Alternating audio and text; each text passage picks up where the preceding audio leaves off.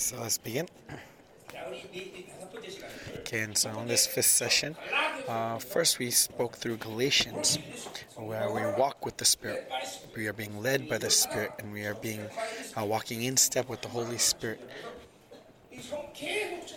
So even in the first section, we were talking about the focus is on living with the Holy Spirit. It's not about what happens in our lives. It's not the content of our life, but who is driving that life.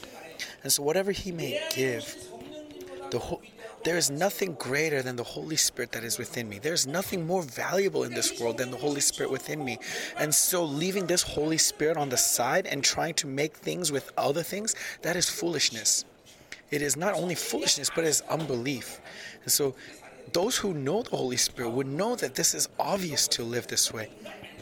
And without the Spirit of God inside of you, you are not a human. You cannot be considered a human. Why?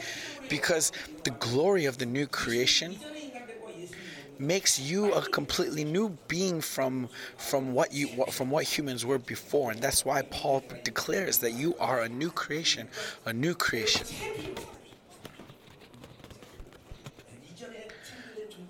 And so you are completely different from human beings before.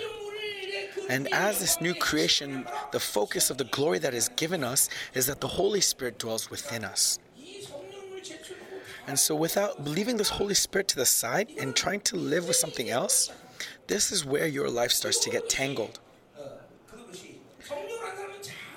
And so, if you don't live by the Holy Spirit, you live by your thoughts. And when you live by your thoughts, as it says in Proverbs, though the, the way seems right to a man, but this way leads to death. And so, in that way, the person, if they do not live by the Holy Spirit, that path may seem right to you, but it's leading you to death. And so, and so this is the reason why your life is so bound, so entangled, because why? From the bigger picture, from the big picture is that you are not living by the Holy Spirit. When you are not living by the Holy Spirit, what are you living by? You are living by yourself. This is the principle of things. And so if you don't live by the Holy Spirit, is there a way possibility for your life to be glorified? No, 100% impossible in these end times, especially when your life comes to an end, there will come a point where you, everything will, you will be brought to an account. And if you stand before God, then that will be a day of victory. It will be a day of great joy. But if you don't, if you don't, then that will be a day of great fear. It will be a day of, of great regret.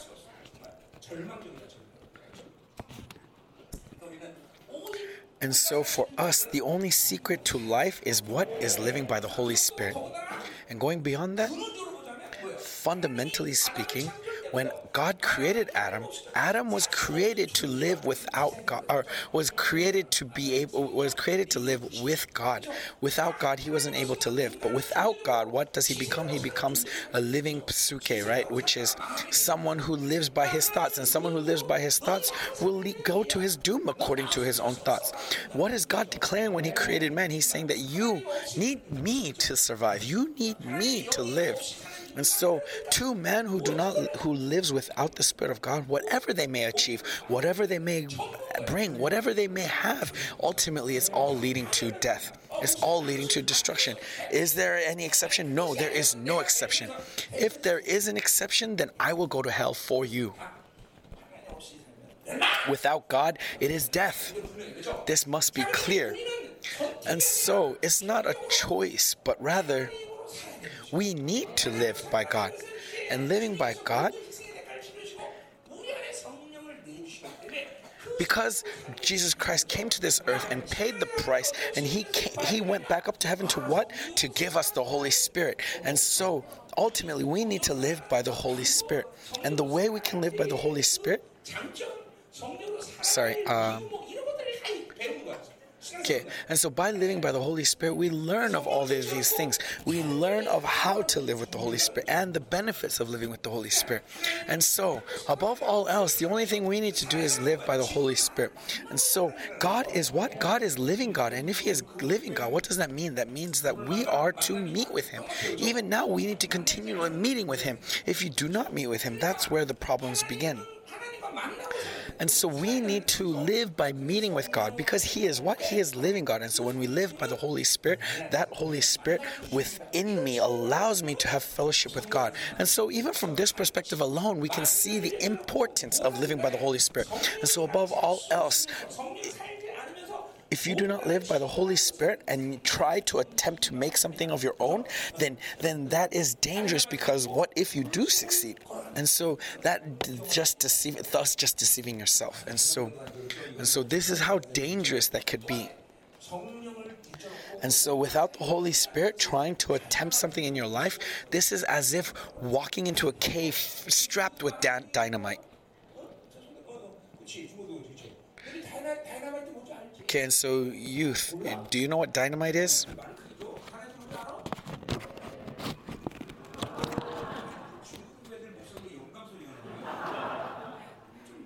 Why do the youth sound like they're old? Why do they sound like the elderly?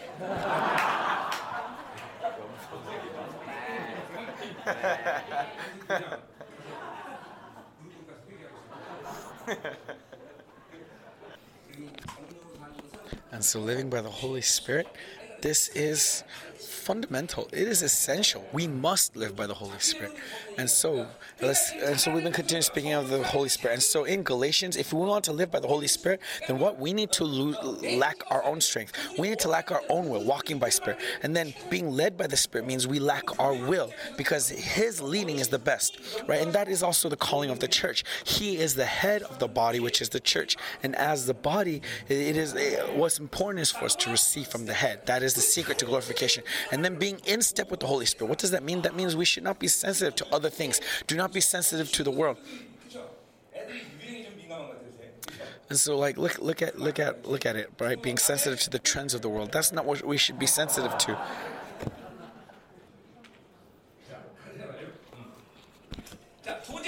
And so the second session was what?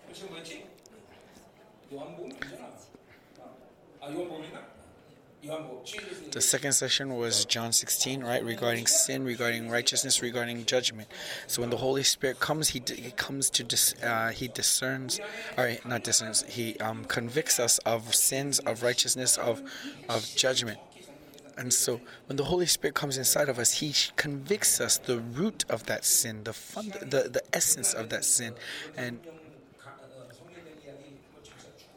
and so please. Uh, if possible, try to see all the various books. And then also now the third session was what was through Ephesians is that is the relationship with the Holy Spirit and the church. And because we are the church, we cannot separate be separate from the Holy Spirit, right? The Holy Spirit uh, is is what is the one is like the nerve system that that transmits the the orders of the head throughout the body. And so the head has dominion over the body, and that reign comes through what? As it says in Ephesians 4:11, the spiritual gifts of apostle, uh, the the anointing of apostle, prophets, evangelists, and teachers. And so the Holy Spirit to his teach to his church, this is the most fundamental uh, spiritual flow that goes throughout the church. And so, as I say, spiritual gifts is the is like the car, whereas the system, the system of the church is like the road. And so even right now, you've been continually been in this flow, in this current, as you've been trained in our church. And so, as you continually go down, you need to start manifesting this characteristic, right? whether you're an apostle, whether you're a prophet, whether you're an evangelist, right? Uh, through this, the church is equipped, is equipped as it says in Ephesians 4:12, equipped for all kinds of ministry. And then, so remember, we talk about this perfection, and this perfection is described also in Hebrews. What is what is perfection? Perfection is righteousness. Is the final destination of righteousness. And so, and so, it, so the righteousness is fulfillment. Is what is perfection? Is is wholeness? Is completion? And so when we receive this righteousness, then with that righteousness, God continually makes that righteousness complete in me, fulfills that righteous requirement in me. And so through Jesus Christ, through the cross, when we have that faith that by that cross I have gotten righteousness, through that righteousness, I can cry out to God. When I cry out to God, I meet with Him, and through that meeting with Him, that Holy Spirit continually formulates in me, shapes in me that that uh, righteousness inside of me. And so this is talking about that re- relationship between the Holy Spirit and the church. And so through these four spiritual functions, uh, four spiritual t- elements, uh, God God builds up His church. And so every morning when I wake up, um, one of the most important responsibilities I have is to pray and, and send forth these anointings throughout the church in the morning, praying with, the, with, with this apostolic anointing, prophetic anointing, evangelistic anointing, and teaching anointing, and, and, and receiving that in the faith every morning and sending it out every morning. This is the most principal highway for the church. Uh, it doesn't matter how good the car is. If that car has no road to drive on, it's useless, right? And so it's the most principal ro- road. And then, so the fourth session, what was the fourth session? Was through, was through Romans, right? Romans chapter eight, right? And what does it mean to live by the Spirit? That is through is being moved from the law of death to the law of life. And so, what is the image of those who are living, being sanctified? They are those who are being set free from the law of death and who have been moved to the dominion of life. And so, as it says in Romans 8 12, that that sanctification is the process that makes uh, no no so uh, living by the spirit is part is the process where you are sanctified into glorification and so, what is living by the Spirit? It's not living. By, it's not the same as living in the Holy Spirit. Living by the Spirit is my spirit being one with the Holy Spirit. And so, what does, what's important to this is that my flesh is dead, as it says in Romans eight thirteen. And so, even though you've tasted this amazing freedom and you have this joy of salvation, what is that? That is the inspiration, the joy of being sanctified. And so, in other words, when we meet with God, through that first session, when we met with God, we are filled with that joy of salvation. And we should have maintained that joy throughout my life. Amen that you should not let that joy fade from within you. Because what, what's another way to describe this is saying that I've been maintaining righteousness. But if that joy gets taken from you, then that then you need to be warned, warned that there is something wrong in my spirituality. When that joy is taken away from me, that means sirens needs to be going off inside of you. Remember my wife sent this video of, of how we should pray like like the chicken crying out. And so even the chicken cries out with all of its life. if you haven't seen that video, then watch it later or try to fi- ask your cell ask your cell leader to, to show it to you.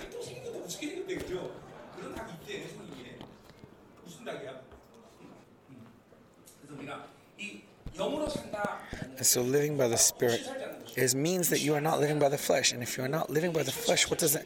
You are living by the Spirit. This is the principle of things. And so you cannot say that I'm not living by the Spirit, but I, at the same time I'm not in the flesh. There are many people who think that that is a possibility, that that is an option. Why? Because they see it in their lives, right? But but that's not the case, right? It's either spirit or flesh. And so, either when I'm, my spirit is one with the Spirit of God, that means that I am putting to death the acts of the body, acts of the flesh. And so, the most important thing is to live in the Spirit. Amen. And we talked about many other things, but and now today, well, let's talk about spiritual gifts. So I went over. I showed you a great over, grand overview of everything that we've gone through so far. And as I've been preaching in exposition, um, at, there's grace that God gives you when you when you finish a book, but at the same time, when I'm taking this time to, to give you a topical sermon the way I am right now, talking about sermon, that means that God wants to pour something uh, in, in a concentrated form out in this time. And so you need to hold on to that and you need to receive that, right? When I talked about the wisdom series earlier, that wisdom series was, was so that God could give you how to live with the Holy Spirit. And so, look, so look, living with the Spirit, this needs to be easy. It should be easy to you because ultimately this is uh, this is uh, natural for you. For example, let's say if your if your stomach is healthy, right, it digests just automatically, right? Just the moment you eat, it starts digesting. Why? Because this is normal. Why is this easy? Because the stomach is inside of you, right? And so it's the same thing. Where's the Holy Spirit? The Holy Spirit dwells within you. And because the Holy Spirit dwells within you, primarily primarily it means that it's easy because he has provided every way for you to live by him and then on top of that one of the functions that he has is what is your um, your what's it called your your your advocate he is your advocate and so you know, whenever children of God move, they do not move in. Uh, it's not coincidence the way they move. Everything is prepared by God. God prepares beforehand. And so, anyways, the important thing is that He is our advocate. And so, that function of an advocate means what? Means that He knows everything about me and He helps me. And so, all we have to do is acknowledge Him and say, Lord, come. Lord, lead. Lord, move. And so, as long as you respect Him, He moves inside of you. As long as you acknowledge Him, He will make your path straight, right? As it says in Romans eight twenty six, that with with groans, with loud groans that that that are too deep to, for words, the Holy Spirit groans within us and prays what we ought to pray, right? And so, from that perspective, and then another, and so from this perspective, the Holy Spirit is a spirit. What is our is the spirit that allows us to have fellowship, right? As the Holy Spirit knows what's within us and knows everything that's in God, and so brings us closer to God, right? And so if you continually make the Holy Spirit work, He will do. He will unfold everything before you. He will un- make your path straight. That's the most important reason why the Holy Spirit dwells within you. But because you do not allow the Holy Spirit to work inside of you, you do the work, and that's the problem. Remember, you have not created to work. You were created to have fellowship with God. Right? That is the reason why you were created. And so this should not be a theory to you. This is something that you really need to receive in faith. That the and, and so when you believe in the covenant of God, when you believe in his promise, this is the faith that will rise up. This existential faith will rise up. It's because you keep thinking that you are indebted to the flesh, that you have to accomplish something, that you have to do something. That's why you're constantly deceived. That's why you're constantly burdened.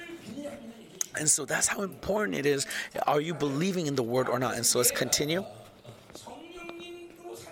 And so now living by the Holy Spirit is easy. This is something that you need to receive. That living by God is the most easiest thing. Why why is this the easiest thing? Because when because God created us and so he knows us better than anything else. And so living by him should be the most easiest thing, should be the most natural thing. And also another important thing is is that is that from my experience when I when I live with God, if you make a mistake, maybe maybe once out of every 30 mistakes he'll punish you. But what about what about what about devil? Devil, even if you don't do anything wrong, they'll punish you. And so, which one is the more more one more natural to live with? And so, if you think it's difficult to live with God, it's not that the life with God itself is difficult. It's that the fleshly strength within you is limiting you, and so it keeps you from living by the Holy Spirit.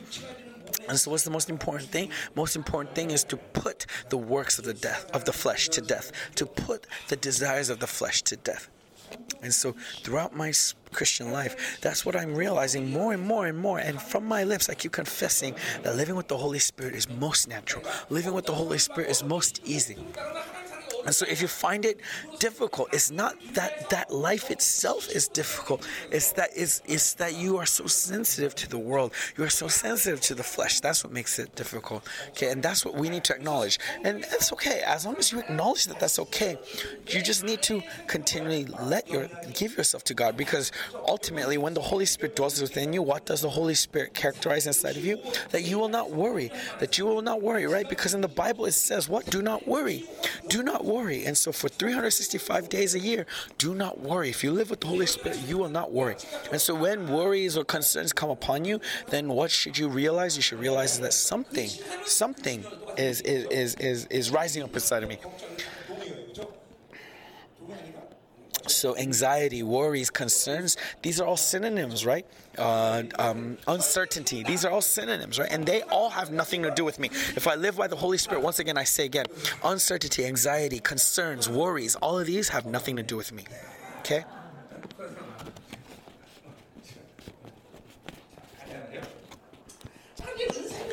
And so I want to speak of spiritual gifts today. And we have much time, yes? Right? You've emptied your schedule, didn't you? At any time, right? So let's talk about spiritual gifts. And though I've preached out of First Corinthians already, but let's let's see. Let's see what God is going to reveal to us today. And so chapter 12 is a chapter on spiritual gifts. And actually from chapter 11 to 14, what what what Paul is pointing out is is there issues with worship. And so from chapter 11 to chapter 14, Paul is speaking of their problems in the worship. And then in chapter 12 or chapter 11 to uh, chapter 11, he talks about the issues of their clothing. And so you may say, like, what's the big deal with clothes? But the thing is, is that clothes is, is, is a reflection of the holiness inside of you, right? Like, so let's say, for example, that that a girl came to the, let's say that a girl came to uh, the, the the worship in in yoga pants in, in, tights. Okay, let's say that she came to worship in tights. Okay, do you want to try coming to worship in tights?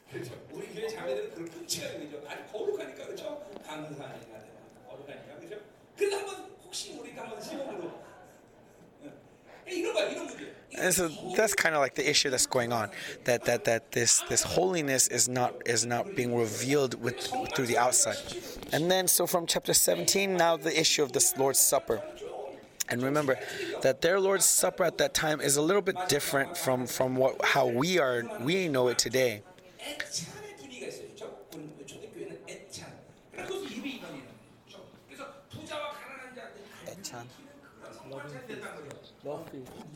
Okay, but uh, it has kind of like a more of a. So right now it's more ritualized, but then it was more of like a love like a feast of love, right? And so, so a feast where, where, where the rich and the poor would eat together, would, would, would enjoy food together, enjoy a meal together. But so there was a problem with division there. And then from chapter 12, from verse 1 to uh, chapter 14, he's actually talking about spiritual gifts. And so, how can spiritual gifts cause a problem in, in worship? But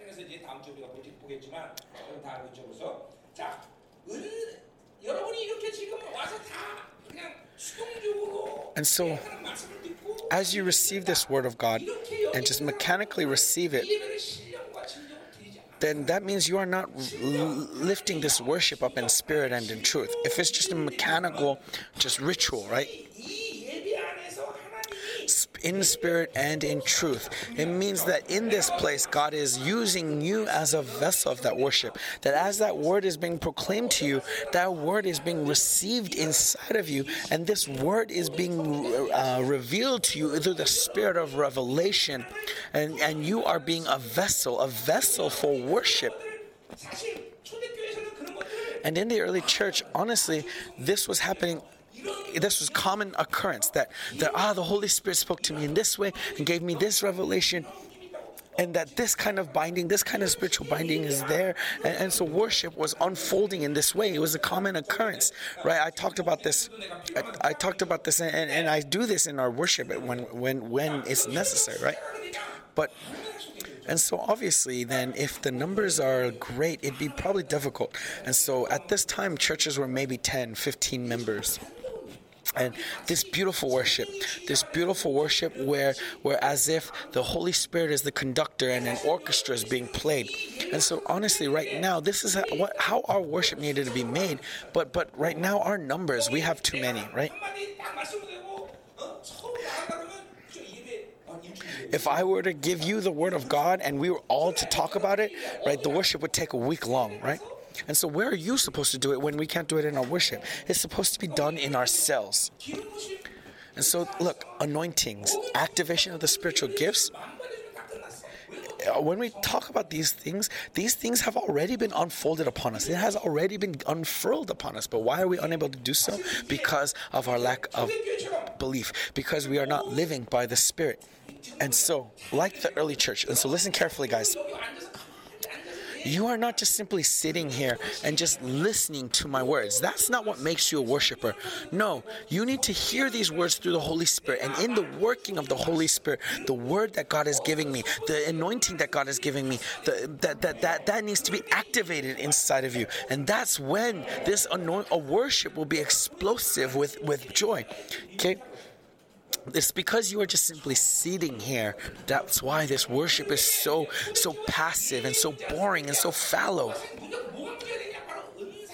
And so the problem with the early church in their worship was what was the spiritual gifts? And so what is spiritual gifts? Spiritual gifts is the outworking of the Holy Spirit. And so what these spiritual gifts, why are they given? Because God, as He comes upon each and every single church member, He pours out these gifts and they, they manifest in spiritual gifts. And these spiritual gifts manifest to be uh, be an outward evidence of that worship. But the problem was was that this this spiritual gifts in itself, the spiritual gifts in itself became the goal. And so And so remember, spiritual gifts aren't activated because of some problem that needs to be healed. No, it's for worship. It's the same thing for your prayer. Prayer isn't about praying for your needs. No, prayer is fellowship with God. And in that prayer time, how much spiritual gifts are being activated, how much they are being activated so that you can have fellowship with God. And so you you pray in the in, in, tongues, and as you pray in tongues, you interpret it, and as you interpret it, you know how much spiritual gifts activate, right? Right, healing, prophecy, and so as I as I gave this testimony this morning, right, I prayed and then someone's head hurt. I felt that and, and I prayed for it and they felt better. And so in this way, this is the way that God is unfolding his spiritual gifts upon the church. And so if we are the church of God, then all these spiritual gifts this needs to be these spiritual gifts needs to be real in our lives and we need to see them manifest in our lives and so if you live by the holy spirit what does that mean it means that you are not living by your strength and so when God asks you to dig a hole, He's not telling you to dig a hole with a spoon. No, He gives you a fork crane, right? And so in this way, if we live by the Spirit, yes, there's much to do, right? I mean, you can see, right? We have so much to do in our church, right? As a father, as a worshiper, you have very much to do. And but God wants you to be effective. He wants you to be powerful. And so that's why, in that sense, what's important to us is spiritual gifts. And so, spiritual gifts is something that we need to live with as children of God. And so, if we do not have spiritual gifts, if they are not manifest inside of us, that's evidence that you are not living by the Holy Spirit. So many of you may think that, oh, it's okay if it manifests or not. No, that's not the case. If you live by the Spirit of God, then they will be manifest in your life. If not, then you'll go into powerlessness. And so this must be clear. And so chapter 12 to 14 is about spiritual gifts. Now, of course, in, in between it talks about love, but this love isn't just love, but it's talking about the gift of love, charis right? And so, from this perspective, even love is a spiritual gift. And so, what was the problem with spiritual? What was the problem with with the church in Corinth? Is that they lost this love because they were doing these spiritual gifts from the perspective of their self interest. What were they losing out on? They were losing on love. And remember that, that what are they losing? They're losing comfort. They're losing healing because comfort comes out of this love. And as they're losing that love, what are they losing? They're losing that ability to have true worship. And so, of course, in that sense, in worship, love is a, a very important element, right? And so, and so and so that's why after we pray, we engage in spiritual warfare. We pray. What was the what was the reason why I, I, I sing this song where we bless one another at the end? It's because of this, this love, this love. And so if you're unable to bless the brothers next to you, that means there's a big problem, right? And so where is the love of God confirmed to you? It's confirmed through your brothers and through your sisters. And so if you do not have love for your brother, that means there's a problem of love. And so, and so,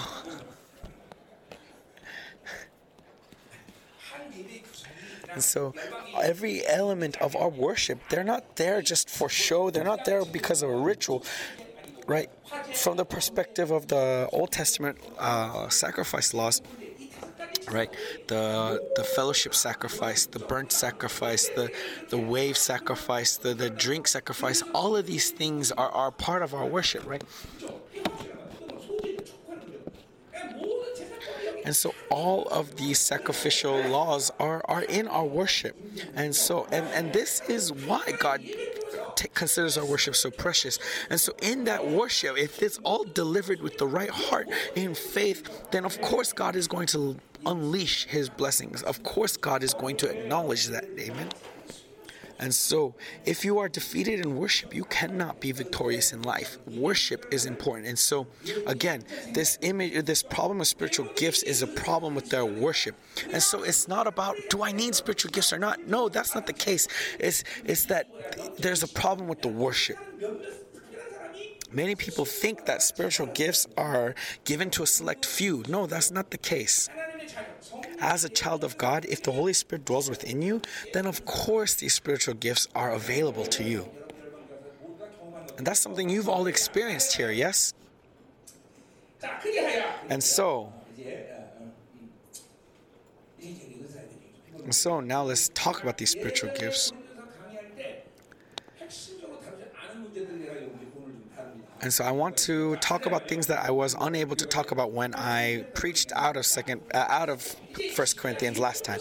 And so from verses 1 through 3 is talk is talking about that the use of spiritual gifts is elementary or is talking about the elementary things of those spiritual gifts. And so verses 1 through 3 is telling why their spiritual gifts have become corrupted.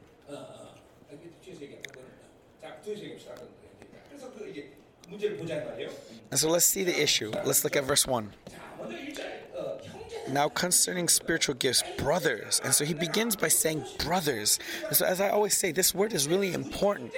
And so, when he says brothers, who are brothers, right? Who are the brothers here?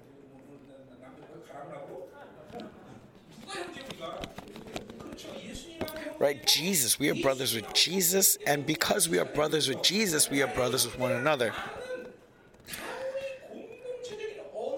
And so this isn't just a simple calling, a communal calling but rather it alludes and confirms this this relationship of holiness right and this righteousness. That's why we say brothers and sisters. And so when you call someone brothers and sisters you are confirming holiness confirming righteousness and confirming the uh, the membership in the body. We are not just simply calling one another brothers to make one another feel good right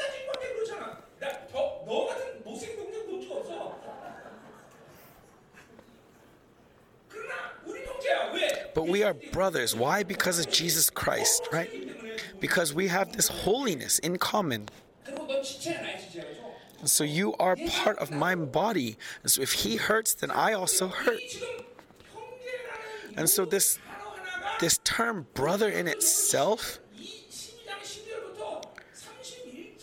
starting from verse 1 until verse 31, this is the reason why Paul is explaining because of this term brothers. And so, of course, should we talk about this word or not? Of course, we have to talk about this.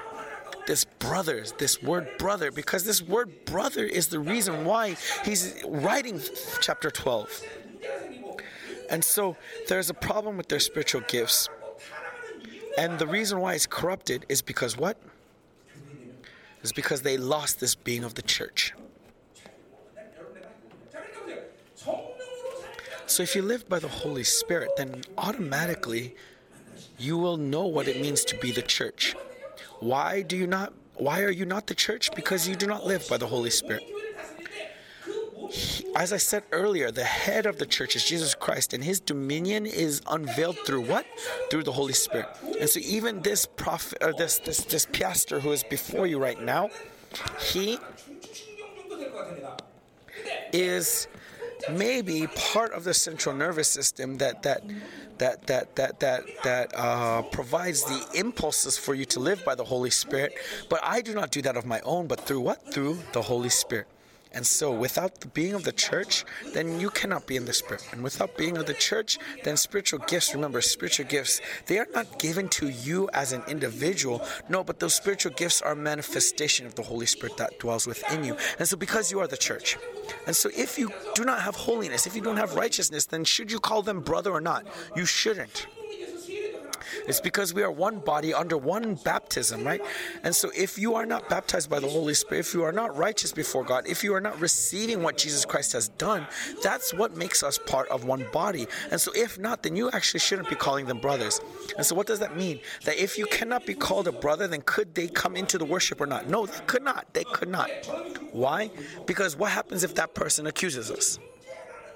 Only those who you have confidence are your brothers. And so, what was the spiritual gift that was manifest? Or no, right? What was their what was their secret sign? It was the fish, right? The ichthys. And so, what was the most important uh, and, and, most powerful confession of faith to greet one another? It was that I want to be your church, right? And that's what that's the goal that we have set before us, right? Is that is to say to one another, though it may be immature, that I want to be your church. Amen.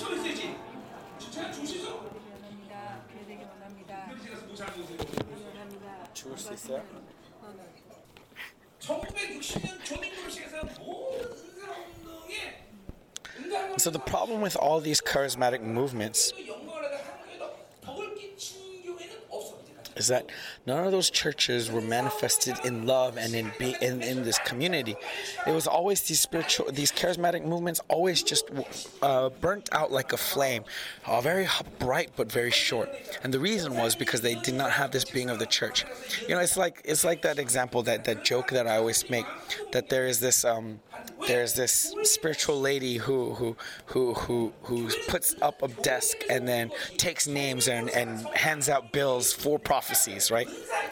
And so all these people who are practicing charismatic movements, who are in spiritual gifts, uh, I've never seen one who who who was successful in their fellowship with God. They've always fallen somewhere because they're not living by the Holy Spirit. They're not living they are not living by the Holy Spirit. And what I mean by that is that they are not treating the Holy Spirit as a person, but rather Holy Spirit as as a power. And so, and remember that that the Holy Spirit is made in the being of the church. But these charismatic people, they do not, they do not. Um, uh, know what it means to be the church and so and so like i've never seen charismatic movements go further than 10 years for example like people like benny hinn benny hinn he he was charismatic right? But but be, but because this power is is is starting to fade from him and so where does he go to receive spiritual power? He goes to buddhist buddhist gurus right? And so that's the danger of charismatic movements. And so remember, it's not about Holy Spirit being manifest because though the Holy Spirit may be manifest,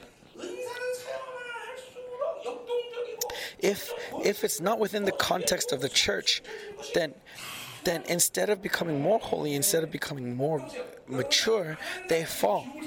And so right now,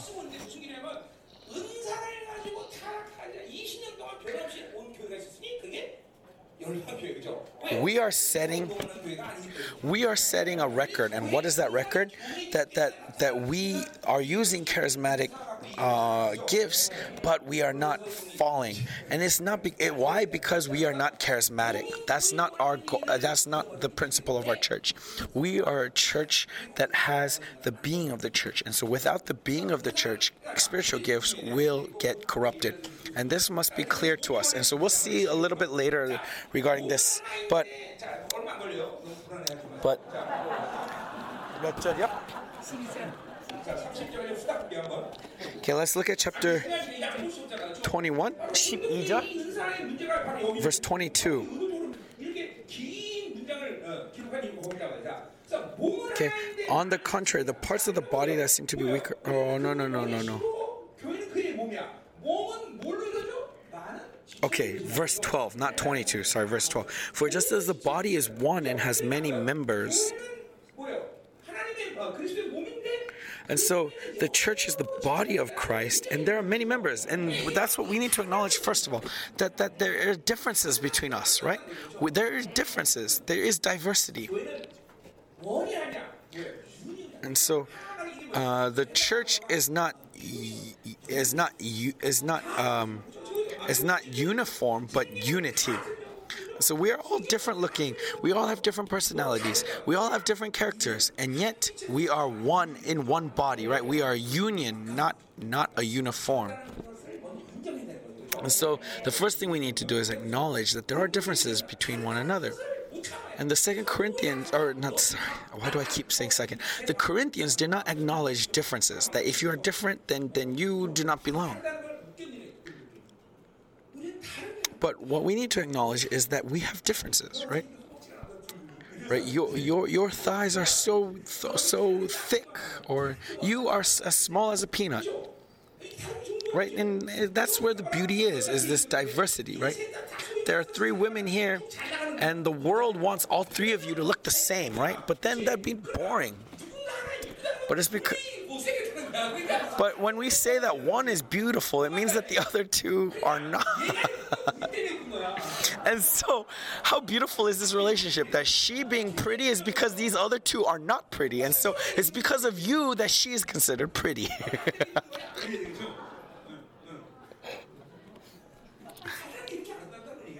and so, that's the beauty in diversity. Thank you.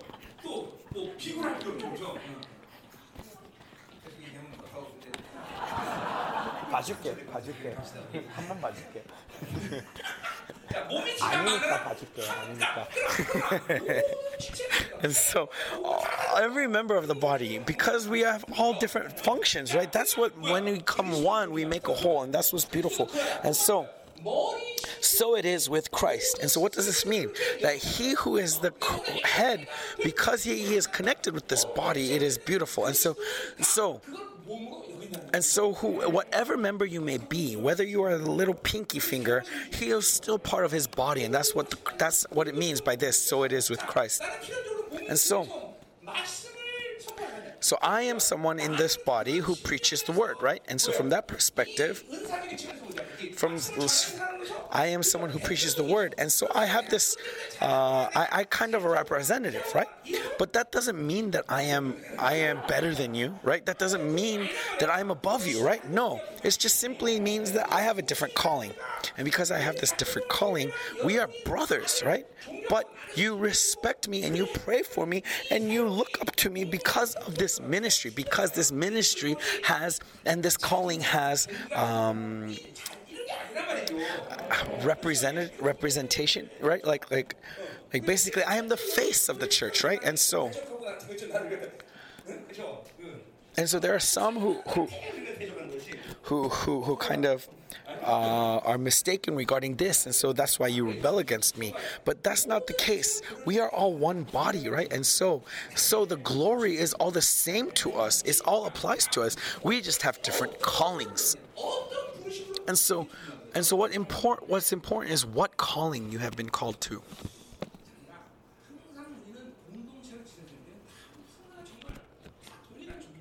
And so you all have that same dignity.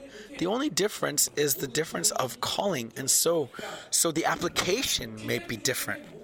Because I'm called as a pastor, right?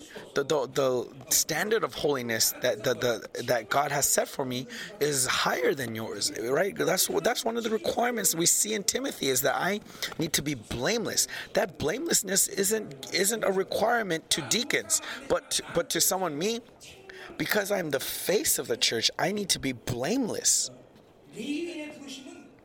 Right? The calling of the Levites is different from the other callings of the of the other tribes.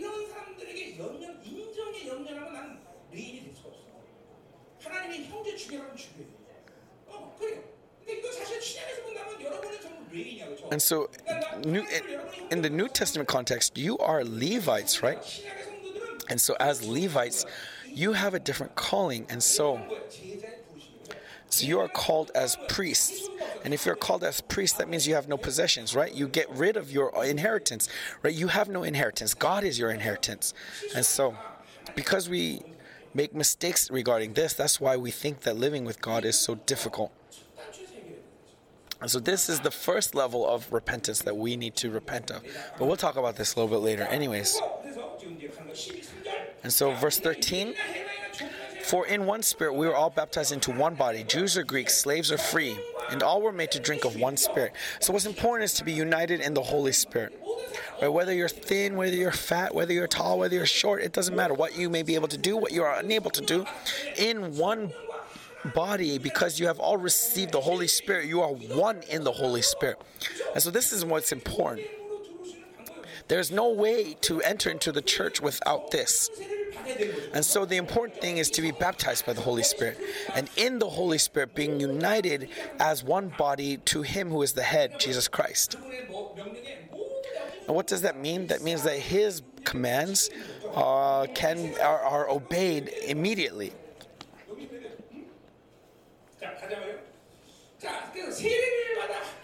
And so uh, uh, you were baptized into one body. In one spirit, we were all baptized into one body. And we were all made to drink of one spirit. And so, again, this drink, this is symbolism of being baptized by the Holy Spirit. So, whether it's the word, whether it's the blood, it's all life. And, and, the, and the representative of that life, the face of that life, is the Holy Spirit. And so, and so continually, the Holy Spirit comes to you and gives you that life. And so, means that every boundary of your life is moved according to the principle of life. And so the word, the the blood and, and the relationship with the Trinity God, going beyond that, all the relationship you have with the heavenly host, all of these things is is is is applied to you in the context of what? Of, of life. And so it's all about bringing life, bringing life. And so when I have fellowship with Taewoong, it's all for life to grow. Uh, when I, well, everything is for fellowship to grow. And so the reason why you, it's important for you to have fellowship with one another is to be filled with the Holy Spirit. So let's say you're meeting with someone and you are not filled with the Holy Spirit, that's dangerous. If you're meeting with someone and, and all you feel is lost in confusion, that's dangerous, right? When we meet, we need to grow in Holy Spirit.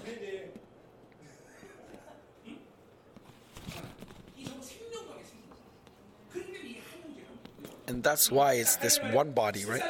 So, verse 14 For the body does not consist of one member, but of many. So, there's one body, but what is that body made of? Is made of many members, right? So, like there's arms and legs, they're different. And so, what's important is to acknowledge the importance of difference. And verse 15, 16, 17, what is this? And so, if the foot should say, Because I'm not a hand, I do not belong to the body. And so, again, this is talking about how the body cannot deny one another the fact that we are one with the head, it means that we are united to one another. So we cannot reject one another. So let's say that the right hand is holding something up. If the right hand if the right hand feels like this is too heavy, then the left hand goes to help, right? Let's say that the right hand is lifting it up and the left hand says to the right hand that look at you, you are not strong. You can't do anything.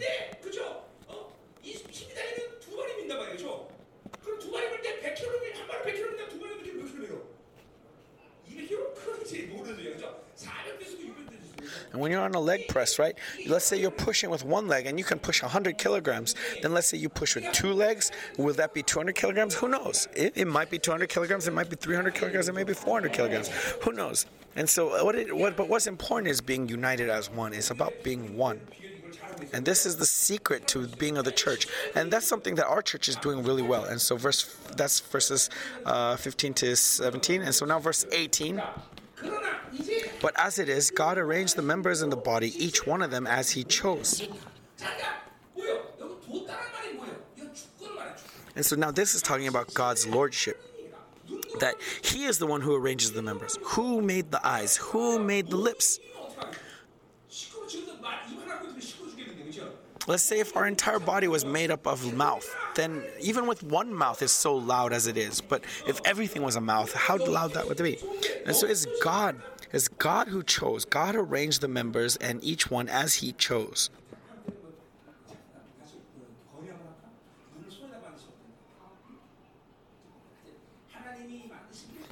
And so God chose according to how he he sees and he made it in the best. And so this is once again acknowledging his lordship.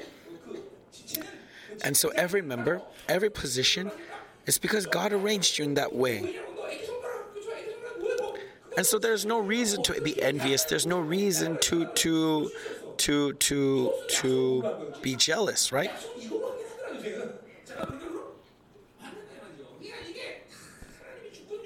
It's all arranged according to God's lordship, and we need to acknowledge that lordship. And so it's the same thing with one another. Okay, many people thought that you don't need the spleen, but but and so they cut it out, right? Many people had an uh, appendicitis, but or, or but but spleen is important, right? Many people are finding that the spleen is important these days. It, it has function. Everything has a function in the body.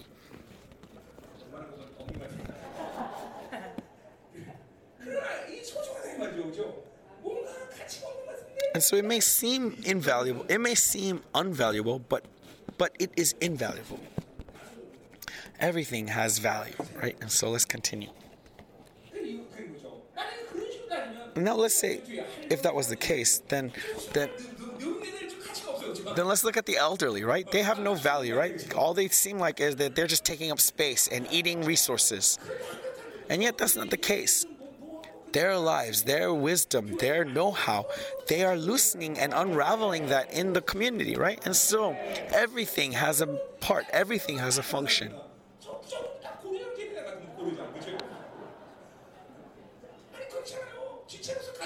Right? Isn't that the case, right? Right? Because every member has value, that's why they are here. That's and yet why and so that's why we respect them, we honor them. It's not that they're just sitting here, right? They are just, their life just, uh, the contents of their life are unfolding upon this community, enriching this community through through the anointing that they have.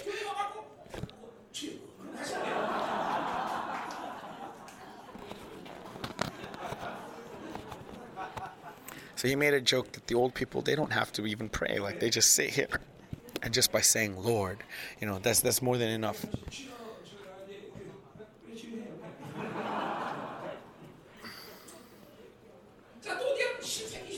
And then verse 20. As it is, there are many parts, yet one body. And so, though there are many parts, we are all what? Part of one body. And so that's why there's the same dignity. Verse 21 The eyes cannot say to the hand, so again, this is the same thing that I have no need of you, nor again the head to the feet, I have no need of you. No, this is impossible, right? And so even when you lose a pinky toe, it makes it so difficult to run. And so we are all important. We all have dignity as members of one body. And so because you are all have that share that same dignity, as part of one body, we respect one another.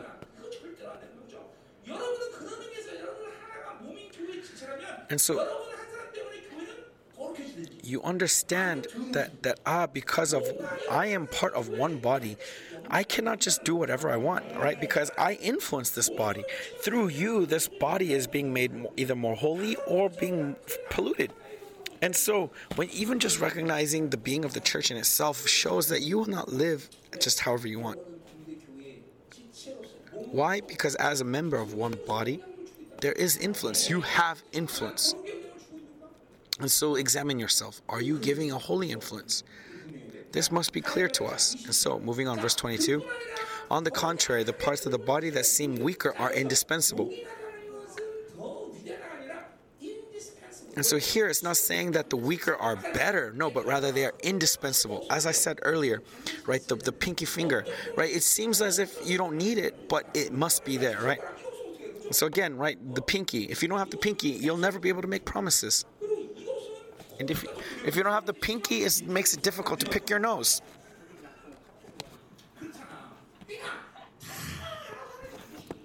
너무 디지털화됐어요. 디지털화됐어요. And if you don't have the ring finger, how are you going to get married then, right? You need to have this ring finger to get married. And so every, every member, every member is important, is indispensable. And that's the faith you need to have that you are indispensable. Do you believe that? Do you? How about you? Amen. Yes, you all believe. Okay, that you are indispensable. So bless the person next to you, holding their hand. That you, that I am a member. You are a member of our one body. That you are a member. You are a member. Let's simplify. it. You are a member. And so verse 23 is the same thing. That and the parts of the body that we think less honorable, we bestow the greater honor. So what is this talking about? The things that we consider less honorable, that they may seem as if they are nobody, but they can do something most important. And so, look, in our church, the principle of spiritual gifts is I cannot say that this applies 100%, but let's say 50 50%.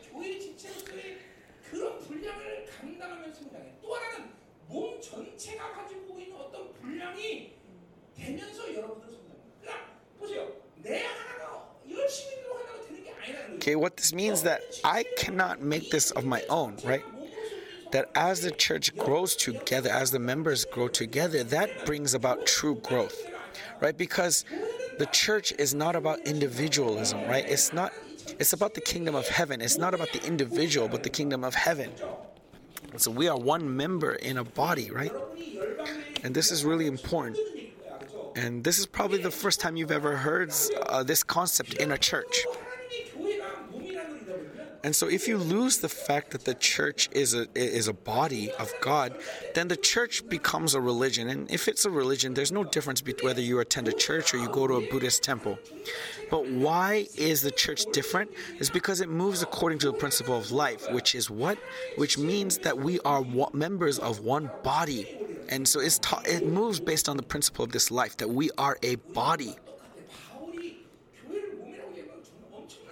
And so this is amazing revelation that God has given to Paul that we are a body, that he compares us to a body, because this body needs to be whole for it to be considered living, right? And so without this body, it's just simply a religious organization. And and if that's a religious organization, you cannot call it a church. And if it is a religious ch- organization, rather instead of attending the church, why not go to to to the Buddhist temple. It's better because at a church you have to tithe, you have to give offering, you have to do all these things, but in a Buddhist temple you don't have to do that. But what we understand is that it moves according to the principle of life. And because life flows and because it's living, that's why there's that's why there's hardships. That's why there's growth. That's why there's pain. That's why there's joy. That's why there is life because it's living and active. And then verse 24 which our more presentable parts do not require. And so these presentable parts, right? And so let's think about what presentable parts may be. Okay? Because this pinky is weak, it needs the strength of the other fingers to help it. And so it's the same thing, right? That there are members who may need help, right? And so, what is Paul trying to say is that just because they are insignificant. Just because they are small doesn't mean that you can mock them, right? For example, we have the elders Chang in our church. Let's say they are the ones who are dealing with the trash every day in our church. Let's say that they were no, all of a sudden no longer in this church, then our church would be filled with trash. And so you may think that these members are insignificant. You may think that they are meaningless but but they are actually the ones who are providing some indispensable work, right? Some indispensable part.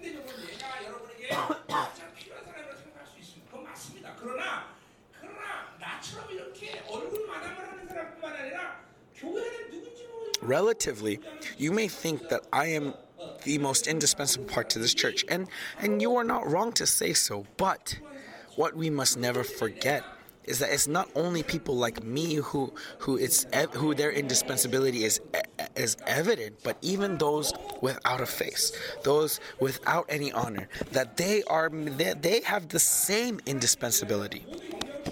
That that as members of one body we all have influence we all have dignity. And so why is this important in the context of spiritual gifts? Because because many times when we first began the ministry people would come to me and say say god open up God, open or, or Pastor, help me to open up uh, clairvoyance. Help me to be clairvoyant. But but but that's but that's not what this is about. It's about church. And so, verse 25 that there may be no division in the body, but that the members may have the same care for one another. So remember, this is about love one another, and we need to love one another. And so, regarding this, our church has has gotten much better, and we are doing very well. But there's still many who are still focused on the self. So, hurry up and repent, and let's come back in. Amen. So, if one member suffers, all suffer together. If one member is honored, all rejoice together. As I said earlier, if the pinky is is in pain, then the entire body is in pain. So, verse 27. Now you are the body of Christ and individually members of it.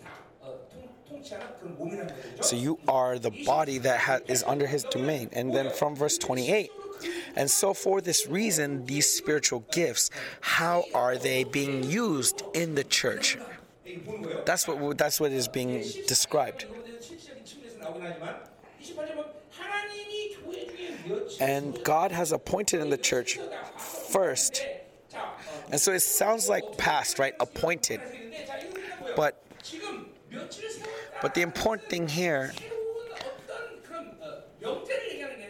is not the uh, proposition of someone being appointed, but rather the state where these where, where you are being used by these gifts. For example, we are having this worship right now, and in this situation, in this worship, even now, the prophetic, apostolic, evangelistic, teaching, all of these spirits are moving upon each member. That's the image of the early church. And so, for example, let's say in cell. In cell, the cell leader is acting as the apostle, and then someone is interpreting tongues, and someone is prophesying, and someone is uttering in knowledge. And so all of these spiritual gifts, they are being used together. And as they are being used, as they are being moved, it doesn't mean that only prophet isn't prophecy is important and others not important. No, that they all are being used for one body, right? And so they are all important. And so the church is like a beautiful orchestra where each part has no insignificance. They are all important. And so and so uh, has appointed in the church first apostles, second prophets, third teachers, then miracles, then gifts of healing, helping. And so as it, as it talks about in Romans 12, right? In Romans 12 and, and, and 1 Corinthians 12, what's the difference? Which one's which one's more effective to us? From the principle of being the church, Romans 12 is more important. But the spiritual gifts of Romans 12 uh, makes you think. Uh, it what does it make you think of? It makes you think of people who are weaker. But but in Romans, it says that these things that are weaker are, or or maybe more insignificant are more greater.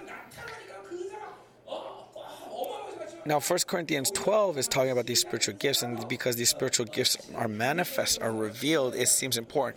But those aren't what's important. What's important is, is actually more Romans 12, right? Which what are the prop, uh, spiritual gifts of Romans 12? It's all service, right?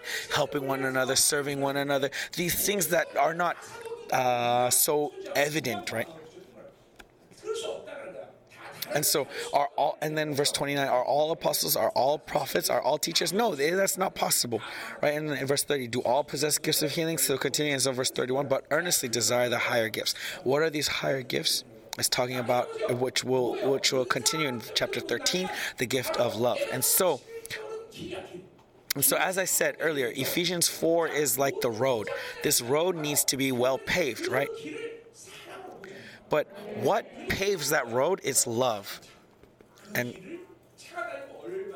and then so when that love paves that road, it uh, the the the church or the church becomes like um like uh like a car that can that can drive freely, right? And so, for example, where's the best roads in the world? Maybe maybe autobahns in in Germany, where you can go like more than 200 kilometers, right?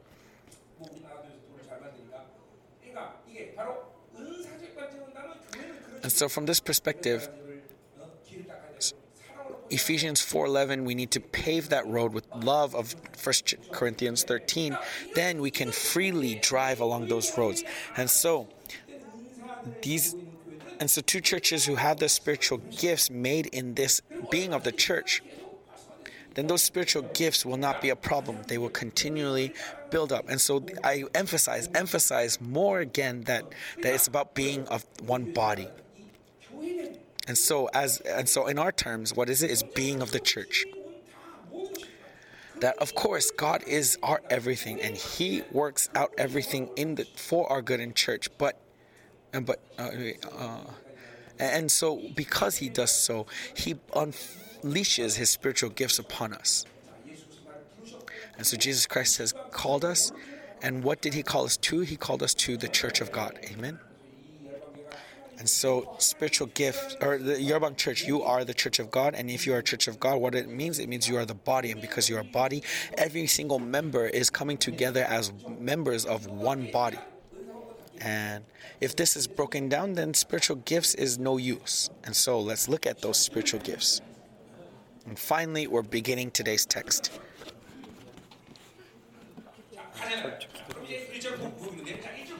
So, verse 1 brothers, uh, concerning spiritual gifts. And so, and so it's talking about spiritual gifts, but spiritual things, right? The Holy Spirit, but pneuma, pneuma is Holy Spirit.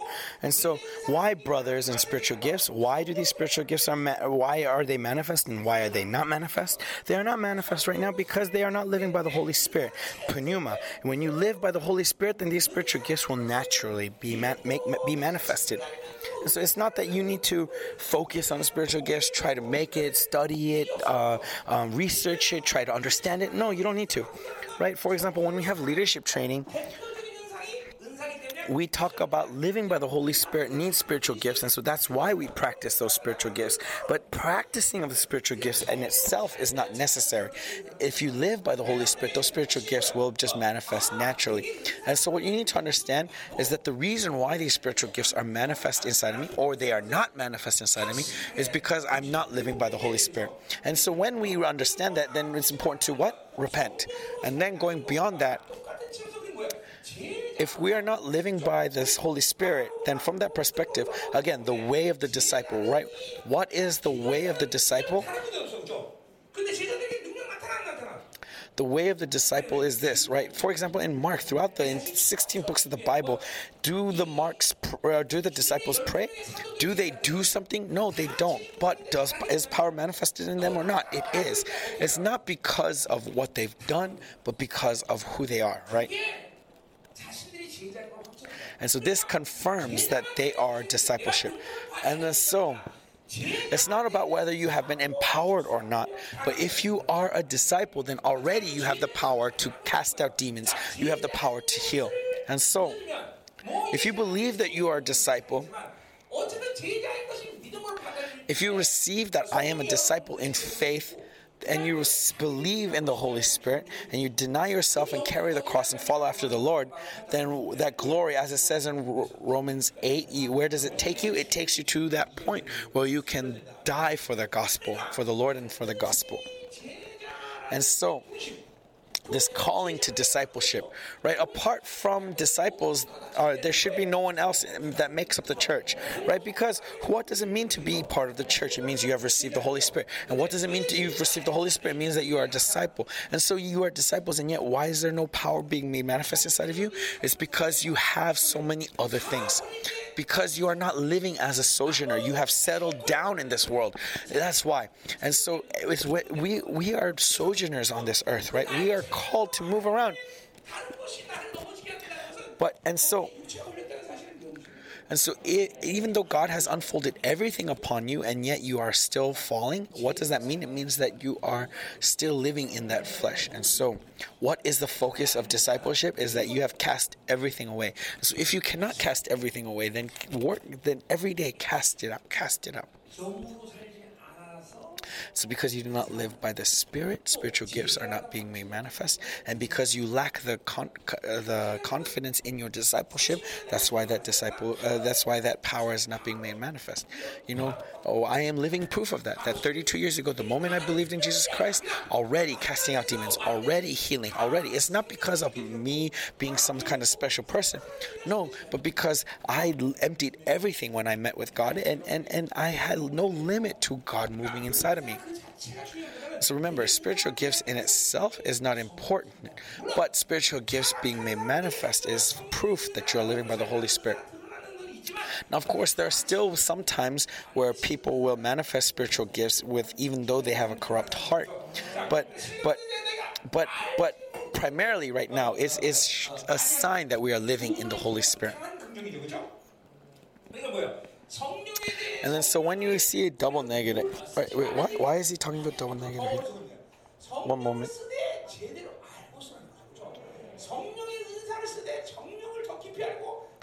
And so, what's important here is, is that spiritual gifts needs to be used well, right?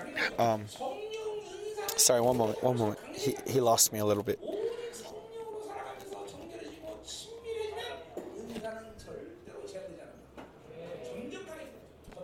But if you are close with the Holy Spirit, intimate with the Holy Spirit, then those spiritual gifts will get stronger. And so he's not saying to not live by the Holy Spirit, but he's saying to, or no, sorry, he's not saying he's not saying to not use spiritual gifts, but rather what he's saying is to use it while uh, knowing the principle, knowing it well. And so, verse two, you know that when you were pagans, you were led astray to mute idols. And so the issue is that they were not living by the Holy Spirit, but they were living by mysteriousness, right? They were living by um, by mystery and wonders, right? That's what they were living by, and so.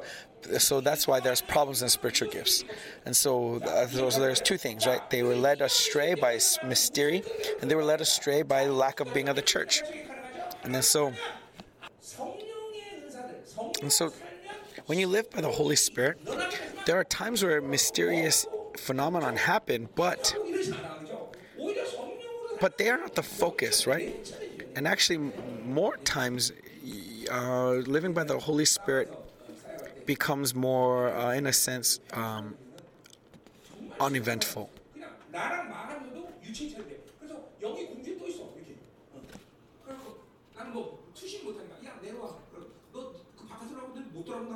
이 영이 육하고 분리돼 막 사람들이 얼마나 예민하지. 근데 그게 잡신의 흡수성 거기 때문에 내가 안 좋다는 So you know he's explaining how like it's not about phenomenon. Phenomenon is not important, right? Like having out of body experiences, you know th- those kinds of things. They can be signs, but but at the same time, that's not what's important. That's not where you should put your emphasis, right? On visions, on on mysterious phenomenon happening that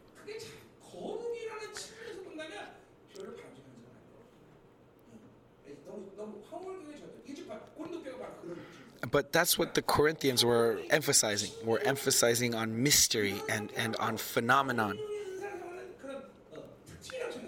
They thought that that's what it meant to live by the Holy Spirit. No, but actually, living by the Holy Spirit, in some sense, is is more down to earth. Now, there may be a time where you need to be separated from your body, right? Like right? Or, or, or like because you need some kind of separation. And so so you feel kind of like this uh, out of body experience. But for the most part when it comes to the, how the holy spirit works is very down to earth. And so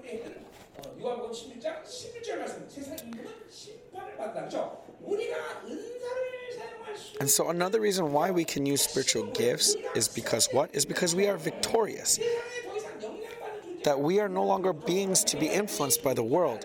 And so we need to understand our dignity, we need to understand our nobility.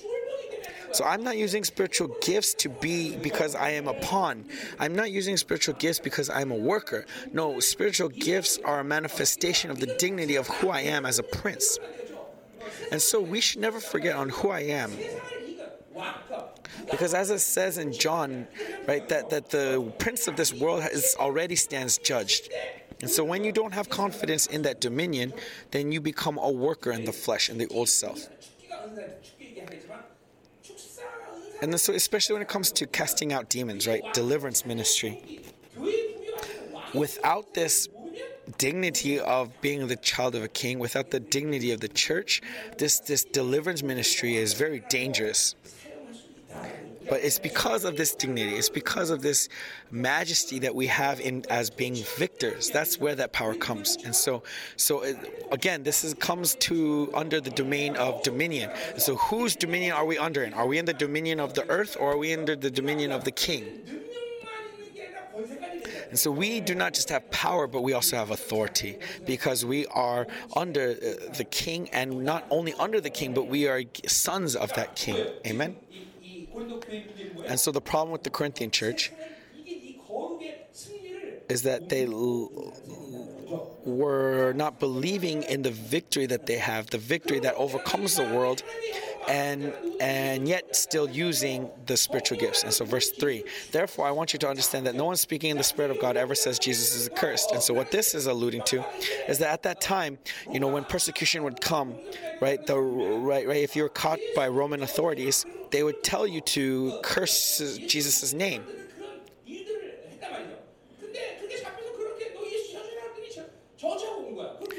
And then some of them would say Jesus is accursed. And then and then they would come back to the church after being let go and then and then so the church members the members would ask them why did you curse Jesus name and they would say things like the holy spirit led me to and that's what he's accusing against he's saying that no one speaking in the spirit of God ever says Jesus is accursed. And then at the same time no one can say Jesus is Lord except in the holy spirit and so the moment you receive jesus jesus as lord you say that jesus is lord right? This becomes automatic inside of you. The moment you receive his cross and his resurrection then you believe that he is lord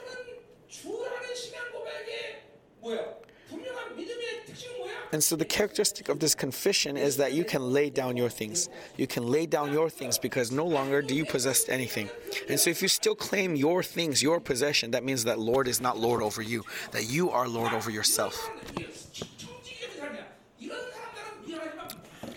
Remember, we are stewards, but if we deny the stewardship, then we can't help but limit the things of the world. Why are these spiritual gifts not being manifest um, abundantly in your life because you are master, you are not the steward.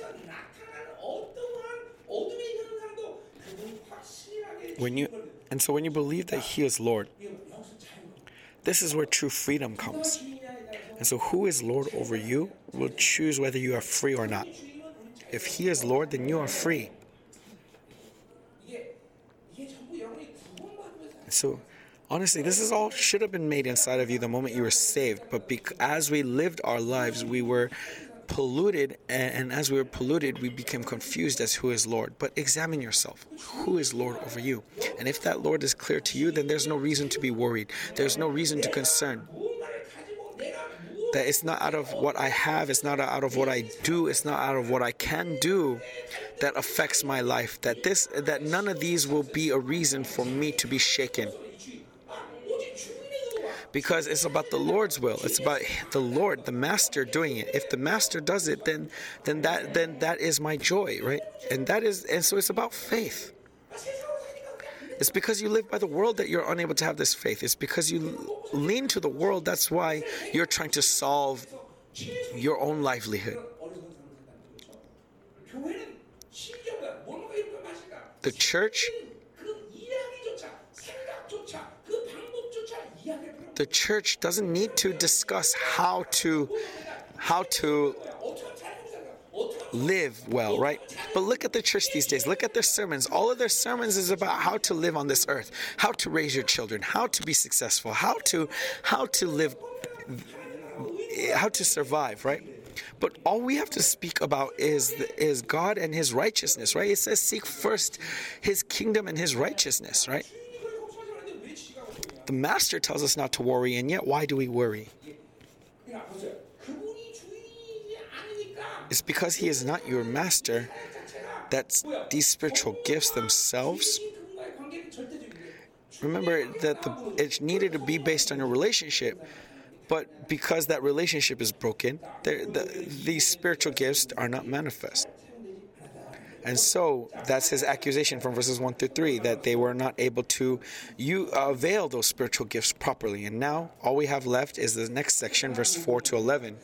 Okay, wait, before we go there, let, what we need to see is that he needs to be our master, right?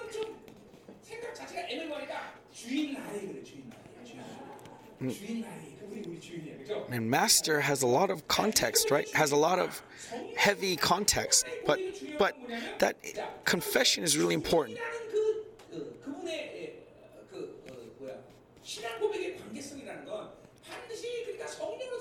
And so, if you live by the Holy Spirit in that relationship, His life, His righteousness, His holiness, His presence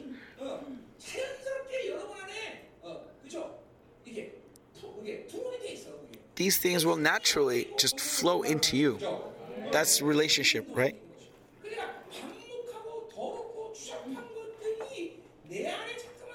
So if you keep allowing these filthy, polluted, corrupted things inside of you, it's what's keeping you from confirming the Holy Spirit inside of you. And so if you live in the Holy Spirit, you will not lose godliness. What is godliness? Godliness is not teaching yourself how to live, but godliness is living by the Holy Spirit. If you live by the Holy Spirit, you're not going to live by the filth of the world. You're not going to live by your strength. No, that's not possible. If you live in the Holy Spirit, godliness follows.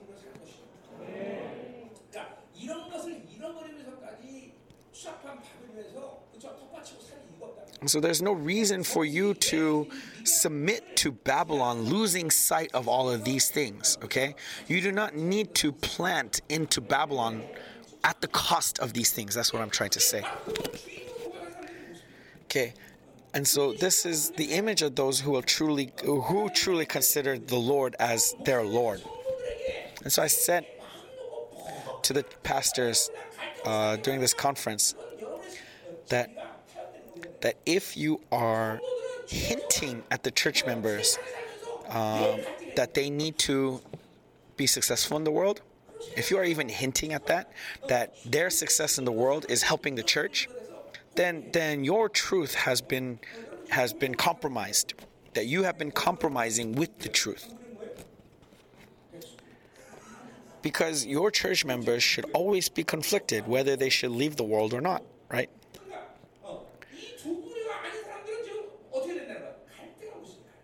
That they need to always have that conflict. They shouldn't just um, stretch out in the world. No, they need to always feel that conflict of of uh, of should they give everything up and go preach the gospel or not. Right, like that conflict should always be there. That at any time that they can leave their their their job, that they can leave their their, their uh, what's another word to say like farm, right? without that conflict, means that you are spiritually dead. That it's when you have that conflict that at, that you can know that you are living normally. Why do you try to settle down on this earth? Is because you feel indebted to the flesh. We are no longer indebted to the flesh. We are indebted to God. And so we do not live by the strength of the flesh. It's because you live by the strength of the flesh that you do not know the righteousness of God. This must be clear to you. And so let's continue. Another thing that we need to see is that Jesus is our master and master relationship with master is also relationship with the holy spirit when you have relationship with the holy spirit it is clear confession that Jesus is your master. And another way is that if you have fellowship with the Holy Spirit, you have fellowship with God. So if you have fellowship with the Holy Spirit, you have this relationship with Jesus as what? Him being your Lord. And then if you also live with the Holy Spirit, what's your relationship with God? In Romans 8 and also in Galatians, that He is Abba Father, right? Abba Father. This is also important because everything that we seek we are not asking as a servant. We are not asking as an employee. We are not asking to receive the wages of our of our works. No, we are asking as sons who call upon their Abba Father, right? This relationship must be clear as well that you are heirs. You are heirs, and this is something that we've discussed at length at our church, right? And so that's why we rely upon Him. That's why we live by Him, right? Because of this relationship, right? He is our Abba Father and He is Lord. And because He has everything, do we live by our strength? No, we live by His grace. He gives us everything. Even as it says in Psalms that He has given us the world as our inheritance. And so so even in Genesis, right, 128, what does it say? To multiply, fill, and, and subdue the earth. And that's the faith that you need to have, that that's what God has given you as your inheritance. So from verse 4 to 7, the source of these gifts come from that spirit in the context of the dynamic of the Trinity. So again, it's so important to understand the dynamic of the Trinity. Remember that if if the part of the Godhead that is with us in physical space and time is the Holy Spirit. But at times, our us being led in our spiritual life is sometimes the Holy Spirit, sometimes it's the Father, sometimes it's the Son. And so we are in that presence, that presence of the dynamic of the Trinity. And so we need this to be uh, reality to us every day.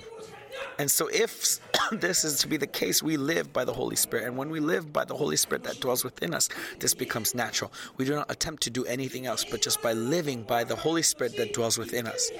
And so, this indwelling Holy Spirit will determine the strength, or uh, strength of the presence. And so, if there is presence, then that indwelling Holy Spirit is what empowers that presence. But even if that presence is not there, because the indwelling Holy Spirit is inside of me, I can live in faith. It's not about what I see. It's not about my circumstances around me. It's not about what I've the presence, but the indwelling. Because the Holy Spirit is inside of me, I am in Christ. Amen.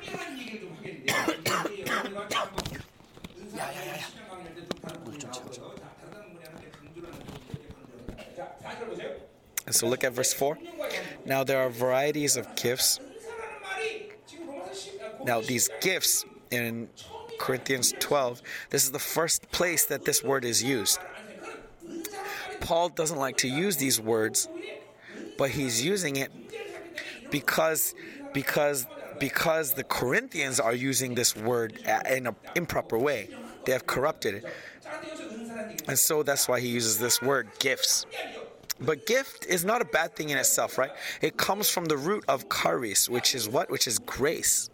And so gifts is a and so gifts are what are gifts it doesn't it's obvious in english but in korean that's what he said gifts are gifts and so and so what's important here is, is that who gives that gift right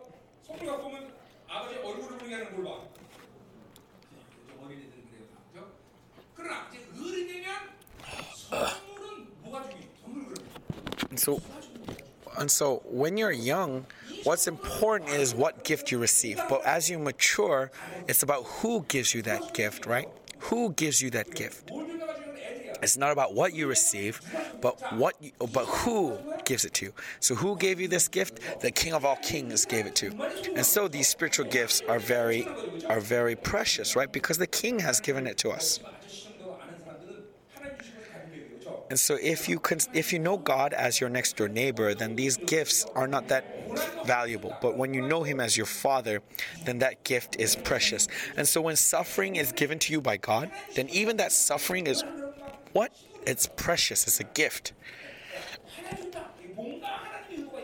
And so if God gives us suffering, it means that God gave it to us for a reason. And so if we if we suffer through that suffering, then there is glory waiting for us. Amen.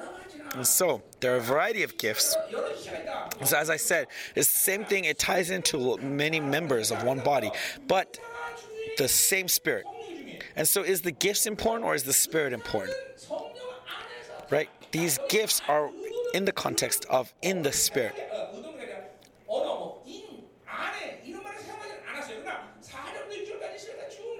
so from verse 4 to 6, look at the flow. Though the word in doesn't come out, but it's all about the Holy Spirit being in the Holy Spirit, that they, they are manifest in the Holy Spirit. And so these gifts are, are manifest through the indwelling Holy Spirit. And so all the fleshly things that that go against the Holy Spirit within me Right, as it says in, in Philippians 4, is considering all things as refuse except for the Holy Spirit within me. And so, if you have these things that go against the Holy Spirit, then these gifts can't help but be limited.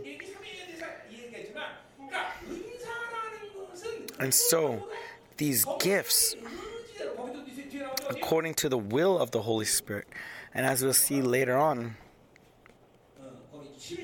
as it says in verse 12 that uh, so it is uh, that uh, not 12 verse 11 or 11 all these are empowered by one and the same spirit who apportions to each one individually as he wills.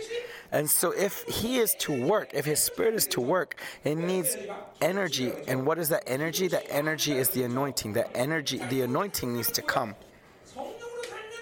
So if we live by the holy spirit it's not that we want ask for spiritual gifts, but rather we ask for anointing, because in that anointing, the spiritual gift, the spirit that dwells within me, can work out these gifts. And so, what we need is anointing. And so when you came to this church, it was the anointing that moved in you, right? Even though 10 years you wandered looking for someone to open up your tongues, but here, the moment you entered, you prayed in tongues. Why? Because of the anointing. Because the anointing and also because your spirit state is open to receive that anointing. And so it's easy for you to live by the Holy Spirit. So it's the anointing needs to be pure. And then also another thing.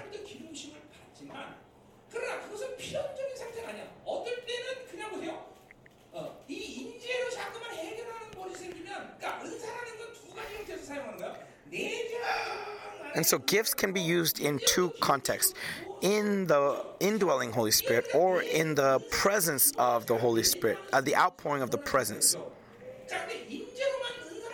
But if you just keep using gifts only through the presence, there are some people who only do that, right? They've never prophesied before, but through the anointing, through the imminent anointing, they prophesy, right?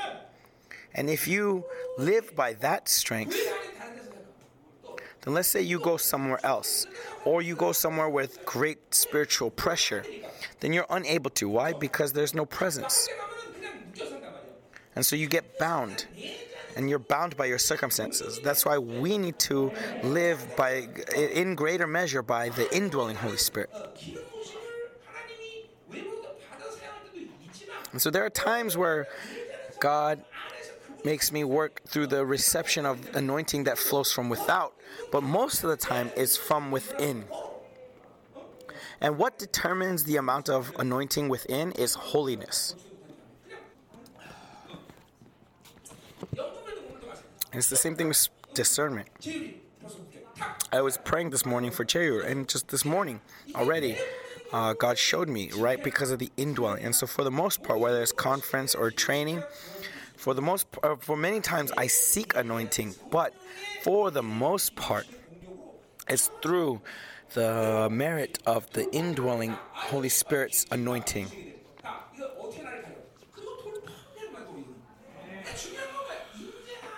And so it's not about the presence, but the indwelling.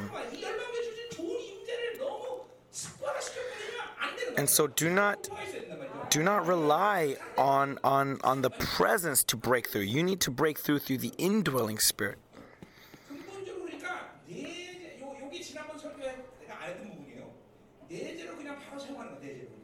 And so, for the most part, it's through this indwelling that you avail all of these spiritual gifts. And so, if your breakthrough is weak, it becomes difficult for you to live by the Holy Spirit. And so, and so those who are breaking through is because they live by the strength of the indwelling Holy Spirit. So they stand in firm in faith. They stand firm in in in, in faith.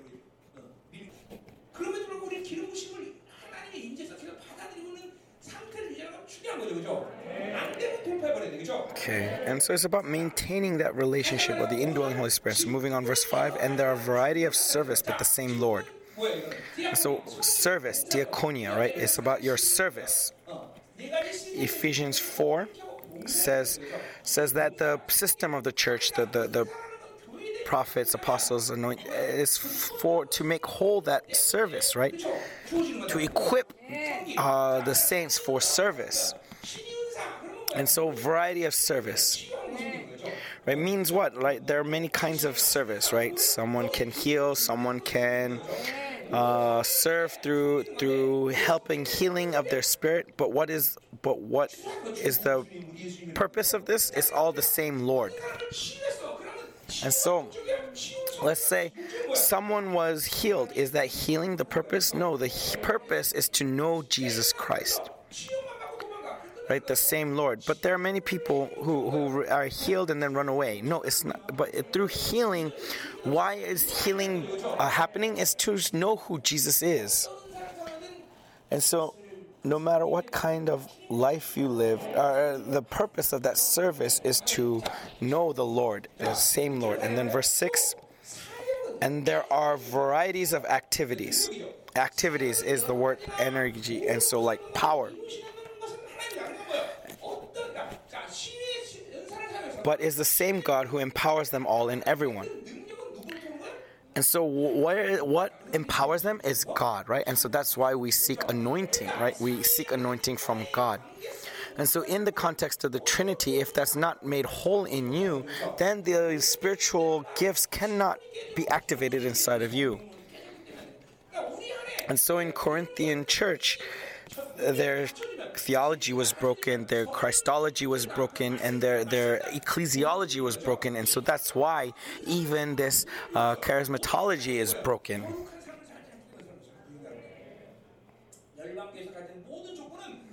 And so the condition for spiritual gifts to move 100% is because of the perfection of the church, right? Perfection of everything that God has done. And so the principle that this church moves on is that you can avail all spiritual gifts. Why can't you? You can, of course you can. Now, you know, maybe some of you manifested different levels, but no. But you can all avail it, right? You can all interpret, you can all heal, you can all cast out demons, you can all uh, prophesy, right?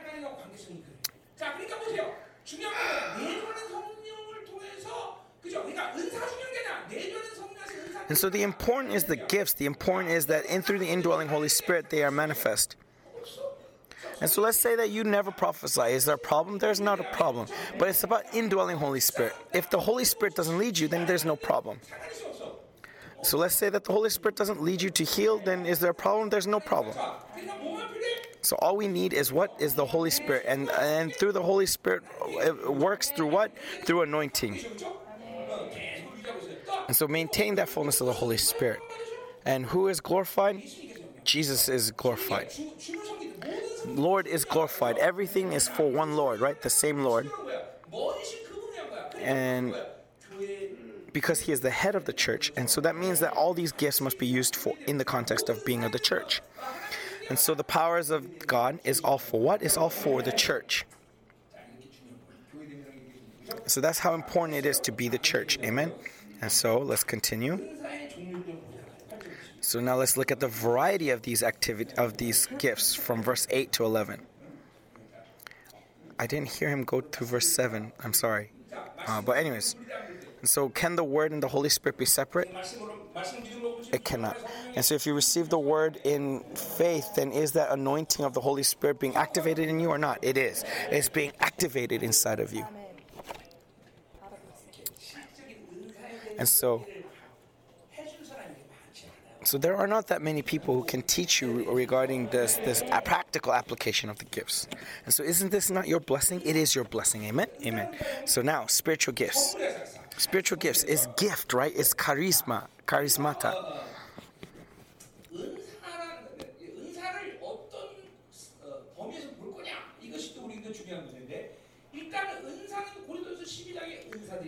And so there are these gifts in, in, in 1 Corinthians 12. And then also in Romans 12, chapter 3, 5, 6, right, is also spiritual gifts. These are also spiritual gifts, right?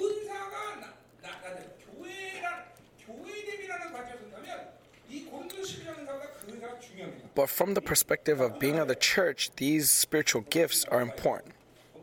The gifts of Romans 12.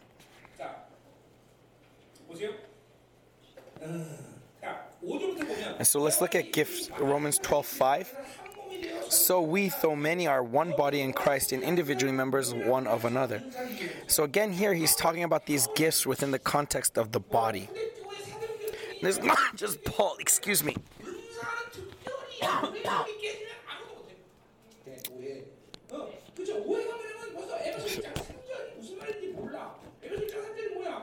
Ephesians 1 3 that God has already blessed us in the heavenly realms, right? He has already given it to us. We already have it. It's just about it being manifest. And it being manifest is through the loosening of the flesh.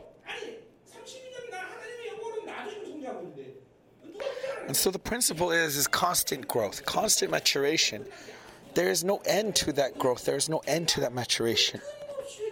And so we constantly repent and constantly enter into deeper and deeper fellowship with God.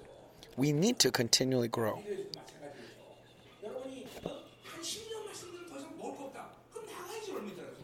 If you think that after 10 years you have eaten enough word, then you need to leave. But even after 10 years, aren't you still receiving grace? Of course you are, right? You're still receiving grace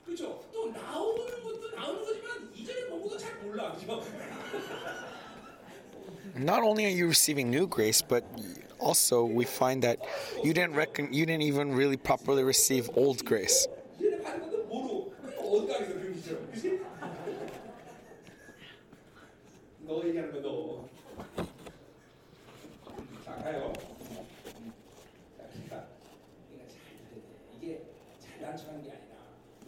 So I'm not boasting, but this is how the kingdom of heaven moves. This is what he's done in our church, and and when we've just simply tried to follow after that, continually following after that, continually emptying ourselves, continually revealing until one, until Jesus comes back to this earth, and so we enter into that glorification. Amen. And so because this focus is wrong, church, if you speak of glorification, glorification is just a theory. It's just an ideal.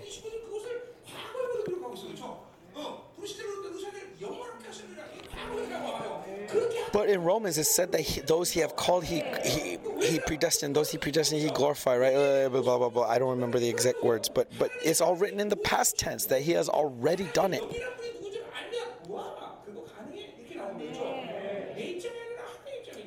And so, it, when you look at it from your perspective, it may seem impossible, it may seem so far off, but it's from his perspective that he has already done it.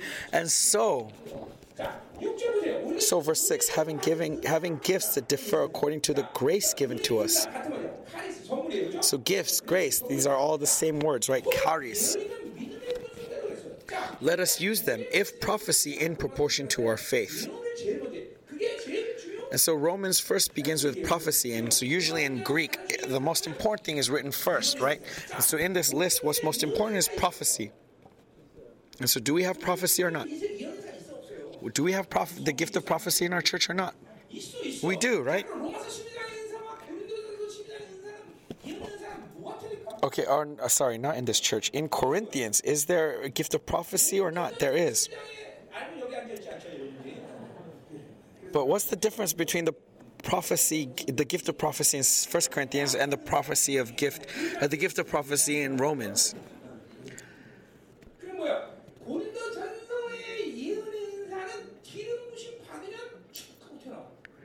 So the, the prophecy, the gift of prophecy in First Corinthians is that if you just receive the anointing, the anointing uh, lets you prophesy. But the scale of prophecy that Romans is talking about is is different. It's not a simple momentary prophecy.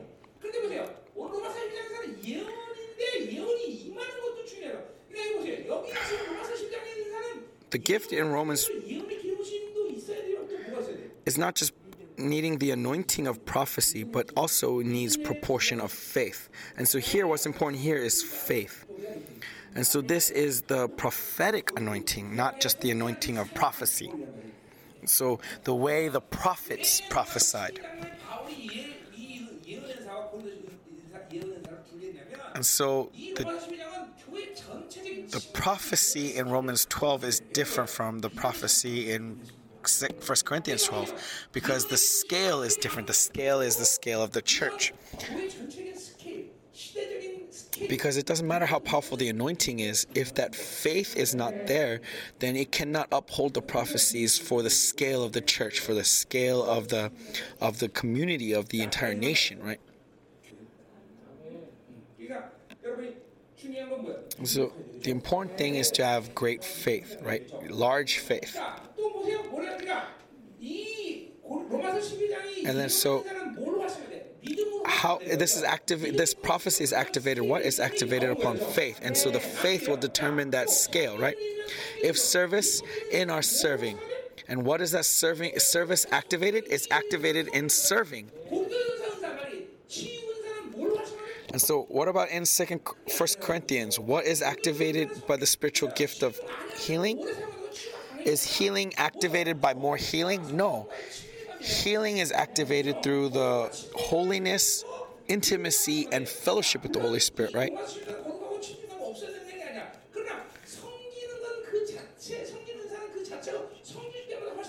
And so service is activated through the act of serving itself. Okay, healing is not activated by healing, right? Healing is activated by other things, by intimacy. But Romans 12, service is activated by serving. And the one who teaches in his teaching. And so in faith, we continually teach to activate that teaching gift. And the one who exhorts in his exhortation.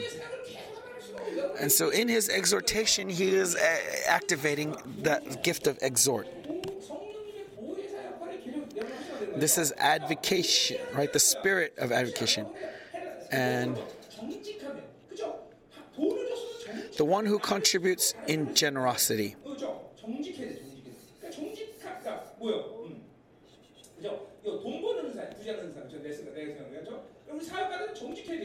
And so in Korean, this generosity is translated as honesty. So, so uh, so in contribution, so in giving, uh, be honest. So as businessmen, you need to be honest, right? And so, so in contribution, generosity. The one who leads, this is leadership, right? Right. Leaders are the ones who go before, right? that if I don't pray and I say to you, pray, then that is just empty, right? It's when I pray and I say to pray that the followers lead. And so it's about pastorship, right? Pastoral ministry, right? Uh, leading, leading. And so the pastor t- leads the sheep in paths that they have never gone before. So he goes first and with zeal. And so, right, so zeal is needed there. And the one who does acts of mercy with cheerfulness what are acts of mercy? There are things that people don't want to do, right? Uh, treating the sick, going to, the, and so what do they need? They need cheerfulness. They need to rejoice in that act of mercy itself, rejoicing in in, in commiserating with people, right? They they need that cheerfulness.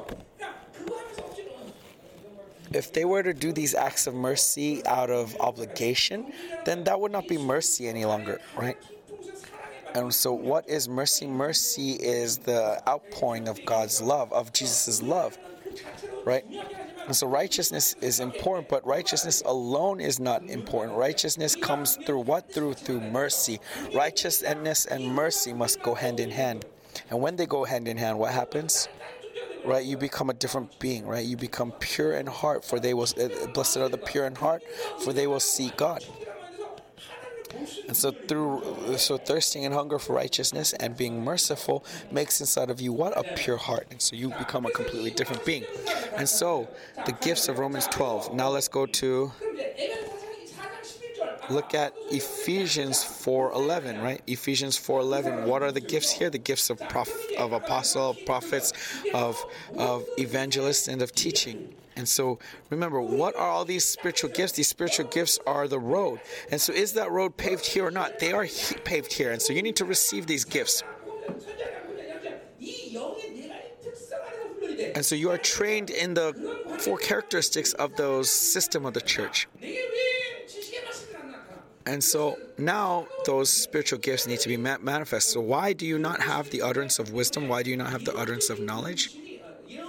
Oh, sorry, one moment.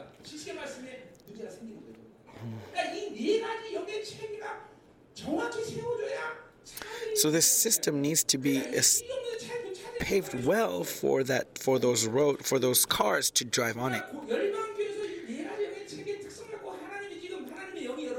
And so God is training your spirit with these the, with the system of this church, and so you need to keep receiving the system of the church. And so, if you want to activate the system of this church, what do you need to do?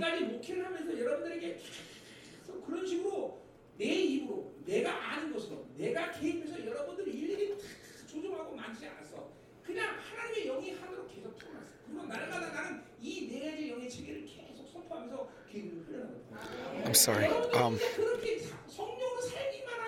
just live by the Holy Spirit. And when you live by the Holy Spirit, these the, this system will flow in you. And so this is evidence that you are not living by the Holy by the Holy Spirit because these things are not being made inside of you. Because for the past 24 years, I've been continually pouring it out upon you. Now, that doesn't mean that I've intervened individually to every single individual saying that this, this, this, that, that. No, no. But I let the Holy Spirit flow into you. And so if you are in that if you are in that fellowship with the Holy Spirit, then these these spiritual this, this spiritual system would have been made manifest inside of you. Amen. And so, the, and so then the spiritual gifts of Romans 12 and of 1 Corinthians 12 would be manifest inside of you. And so, of course, both spiritual gifts are important, but the but from the context of being of the church, the spiritual gifts of Romans 12 is more important. And so, and so now let's look at these spiritual gifts in 1 Corinthians 12.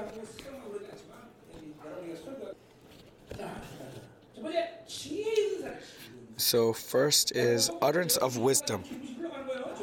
So when I proclaim this, this anointing is flowing to you. Amen.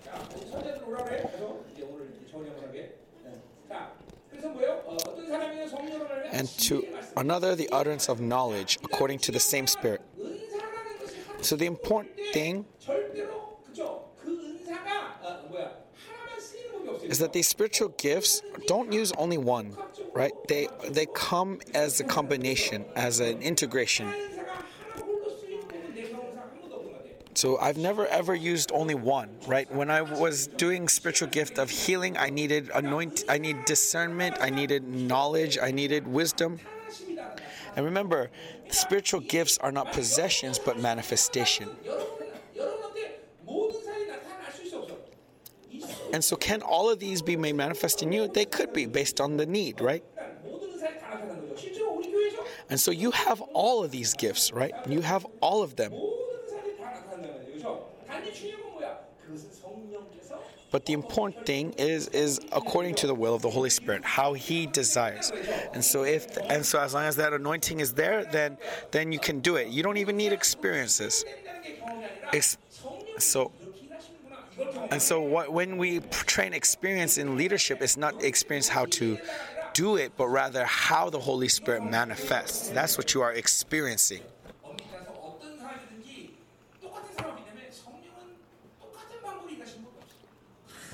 And because no one, no two people are alike, God never works the same.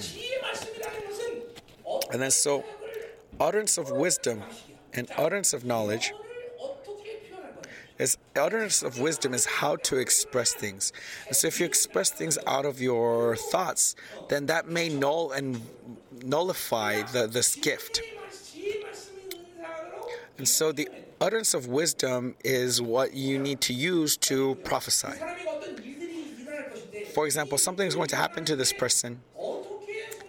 So, how is the Holy Spirit going to express that? That's what the utterance of wisdom is. And so the prophecy talks about the process. And so this is going to happen and what you need to do. And so then you need the utterance of knowledge to express the process, right? And so you're going to become president, but if you're going to become president, you need you need the utterance of knowledge to to show the process that hey, maybe step down from this election and then the next election you'll become president. And so and so, prophecy of what's going to happen needs utterance of wisdom, and the process, the prophecy of the process needs utterance of knowledge.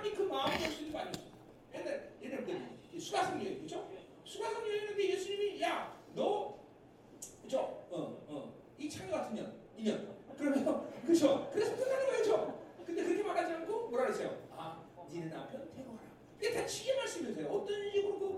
So, for example, another thing about the utterance of wisdom or utterance of knowledge is how to open people up, right? Like, for example, uh, the Samaritan woman, right? If you said, "Hey, you whore," right, her her heart would have been closed. But what does he say? He said, "Go bring your husband." And so discernment, discernment is the same thing, right? If you call a person who's demon possessed demon, that they would get upset. So even here, through utterance of wisdom, you can express well. You won't just be like immorality or you whore. That oh, you you've been having a lot of hardship because of people these days, haven't you? Right. This is utterance of wisdom. And so, when it comes to how to express these gifts, it's not because you are, it's not because of the minister, but the one who's receiving the ministry. Um, in order for them to receive this ministry, you need utterance of wisdom.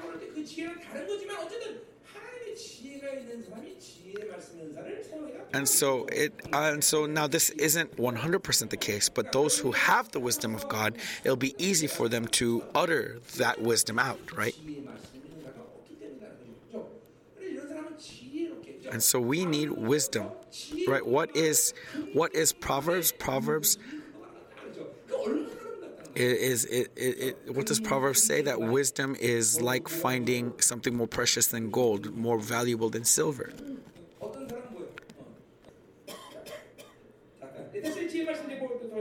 Is there anything else need to be said about utterance of wisdom?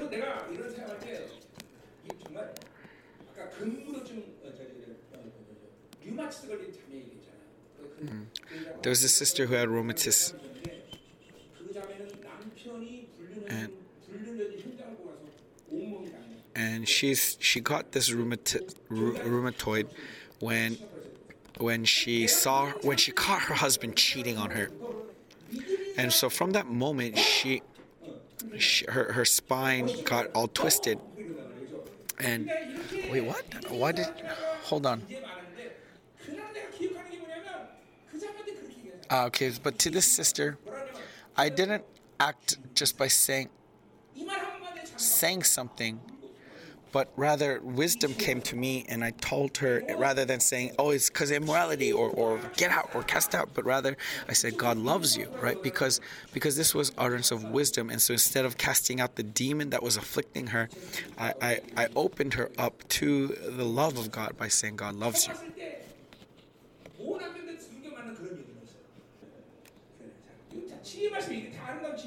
So this is all utterance of wisdom. Another example. Never mind. If I give you an example, it's going to make the sermon too long. But let's yearn for this utterance of wisdom, right?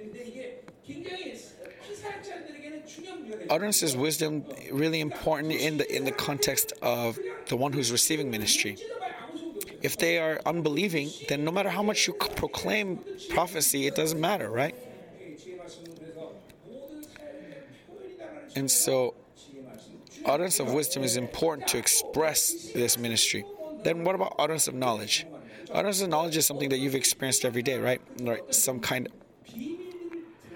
right it's a ministry that, that it's a gift that that reveals some kind of circumstance like for example one time this person came in and on her forehead was written immorality and so like that's that that kind of utterance of knowledge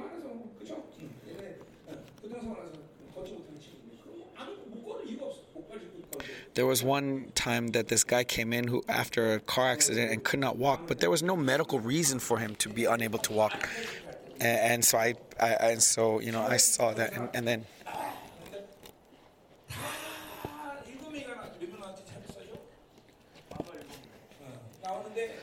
His examples are moving way too fast, so I, I, I cannot hear his conclusion. One moment.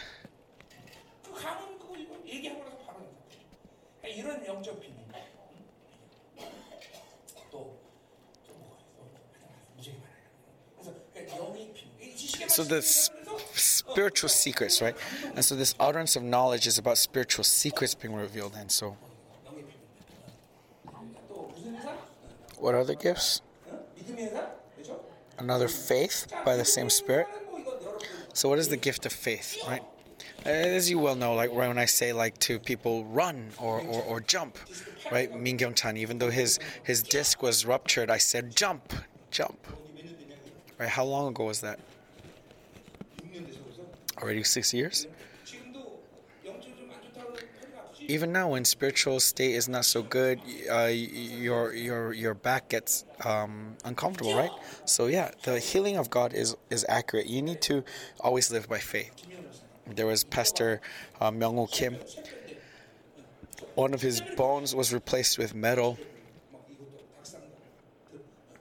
and, and so it made him walking hard. But I told him to run, and he runs. Right. Someone who was um, afflicted with uh, what's it called? With um, not bulimia. What's the other one? The one where you don't throw up, um, don't eat. Um, yes, anorexic, anorexia. And I told her, just eat, right? That, that's work of faith.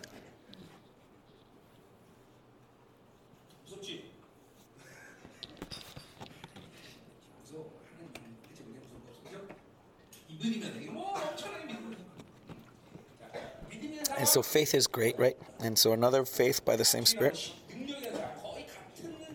And so this gift of faith and the gift of power uh, and discernment, they all work go hand in hand. Who is the one who has power? It's the one who shows uh, uh signs and wonders.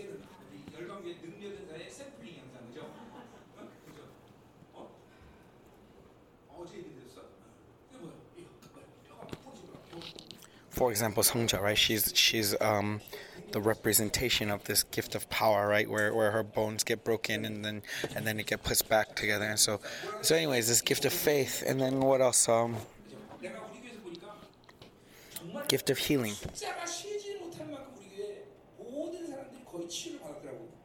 And really, almost every single one in our church member church has has received so many kinds of healings, so many different kinds of healings, right? Right, where where um, he, right you got you got healing for your blood your blood vessels right? Like for example with her she had this case where where blood would all of a sudden flow to her head so so her head would become would get red and and, and blow up.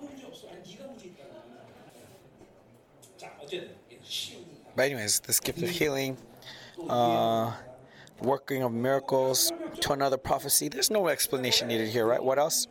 To another, the ability to distinguish between spirits. So, this discernment of spirits, this is really important. And so,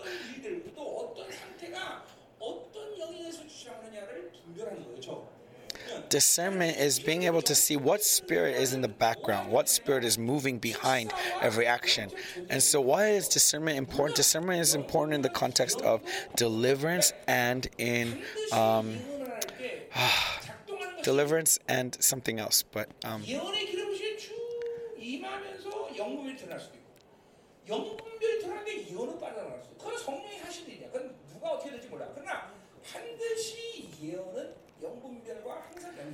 and so, um, prophecy always goes together with discernment, right? Because let's say that that person has loss of hurts, that person has loss of unbelief, or their spiritual state is not able to receive that prophecy. It, no matter how much you prophesy, they will not be able to receive it. And so, so this is the problem with uh, Shia. Uh, this. Shia 근데 오르간이즘 이름이 뭐예요? 반드시 예언은 그 C C 오케이 C I 이렇게 좀 안 들려요. C I. Okay, so the CI style of prophecy, it might sound good, but but it's not very effective, right? Because because there's no power behind it. There's no there's no power behind it because they don't discern. They just proclaim and they just make you feel good by the, what you hear. But anyways, and so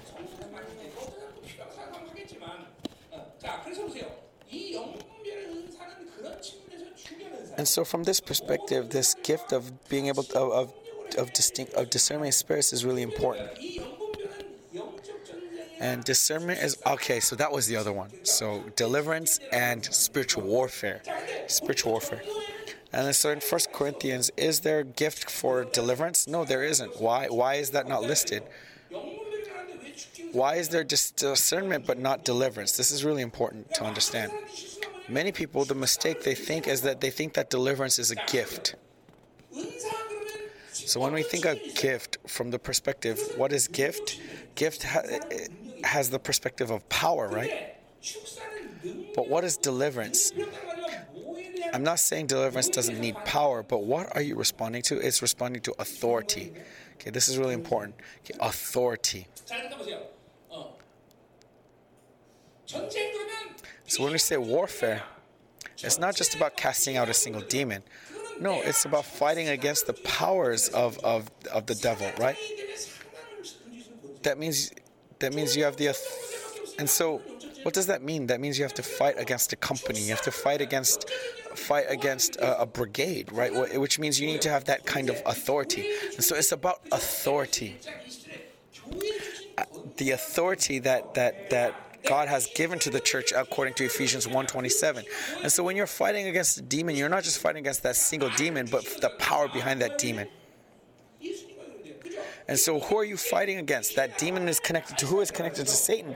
But who are you connected to? You're connected to Jesus. And so it's a fight between authority. And so when it comes to deliverance, deliverance isn't about a gift because it's not about power, but it's about authority. And so, if you want authority, you also need power, right? Let's say that a cop chases after a burglar. Why does the burglar run away from the cop? Because the cop has authority, right? But let's say they come to a dead end. Then at that dead end, what happens? That burglar has to fight. And so it's not just authority that the cop needs, but he also needs power, right? The power to to to subdue that that that that burglar. And so the more holiness and the more pure, the more power. And so, as you continue to experience victory, entering deeper into the church, receiving the holiness of that church, then what gets stronger? Authority, right? That that their level gets higher, and so so the position of Yorbang Church, and so this isn't an individual perspective, but but but as the church, and so for 24 years, as we continue to engage in spiritual warfare, as we continue deliverance, as we continue been a pillar for the truth, what was being activated? This was being activated, and so right? This isn't just me, but but I went to Kongju and in, and there was a there was a demon there that I did not know that I've never met. And what did that demon say? That demon said is that do not take me to Pastor Kim of Yorbank Church. Now these days I don't even need to cast out demons, right? But but when it comes to casting out demons, demons cannot do anything. Why? Is it because of my power? No, it's because of the authority given to the church of God. And so you have this authority, and it's because and it's, because you do not believe. It's because you do not know You- that. That's why you're unable to feel it. There is dignity in the fact that you belong to Yobang Church. There is dignity there, and even now, as it says in First Thessalonians five twenty, that the angel of that church, there are angels chosen for you, and that church can go at the same time and work in in in in, in Costa Rica and in Honduras. 야, 너 머리 아프나? 그럼 머리도 나는 거고 다. 응? 나도 말이야. 이거 보니까 막 머리통이 막 깨지려고 그러는 게 이게 나좀 부신이시다는 느낌이 살거든. 그러니까 이렇게 보세요. 이 권세와 능력이라는 And so, this power and authority, when it's com- we need to have both in hand in hand and conf- in, in, in, in balance.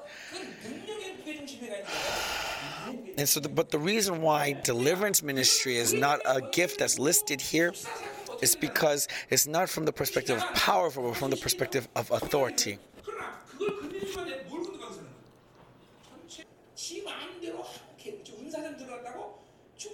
So the problem with treating the spirit, the the gift of uh, the, the problem with treating deliverance as a gift is that you do it without the context of the authority of the church. You do it without the context from uh, of knowing that being of the church. And so what happens? All these people who who who cast out demons. Uh, with this power, right? Thinking power what happens to them? They all catch disease. They all um, run across some kind of misfortune.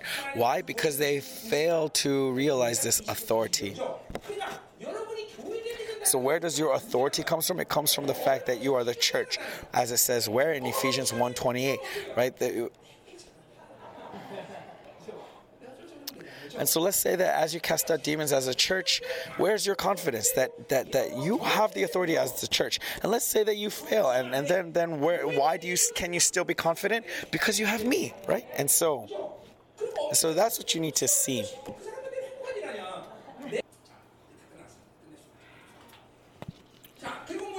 Now, what else does it say? uh, various kinds of tongues. And then tongues is also there's very kinds, right? It says very kinds of tongues. Why is there various kinds?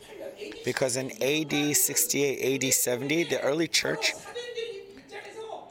right, as we saw in Acts 1, right, speaking various tongues of various nations, right?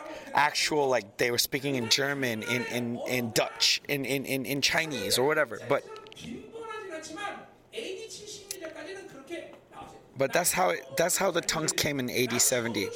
And when I first met with God 34 years ago, my, my tongue prayer changed every day. And so remember, the sounds you make is not what's important, it's the anointing. As that anointing overflows, your prayer will not be the same. And so, like one day it will sound like Japanese, sometimes it'll sound like German, sometimes it'll sound like Korean, right? Like this is evidence that the anointing is changing. And so, why various tongues? Because at the time, the words themselves wasn't important, but but through the anointing, there was deliverance, right? That through a, through tongue prayer, there was casting out of demons, and so around 2020, the very last session of, of, of Young Adult Conference, uh, I prayed in tongues for two hours. And, and, and, what was that? It was casting out demons, right? The, the, it was casting out demons of the young adults. And so for two hours, as I was casting out demons, they would all the all the young adults were were were, were lightheaded. And so that's what it means by various kinds of tongues. Sometimes your tongue may sound like a beautiful song, like a serenade. And what is that? That is that is having fellowship with God, right?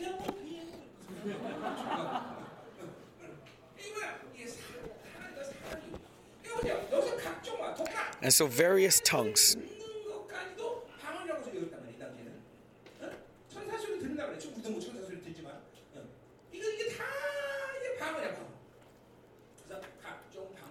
So various kinds of tongues.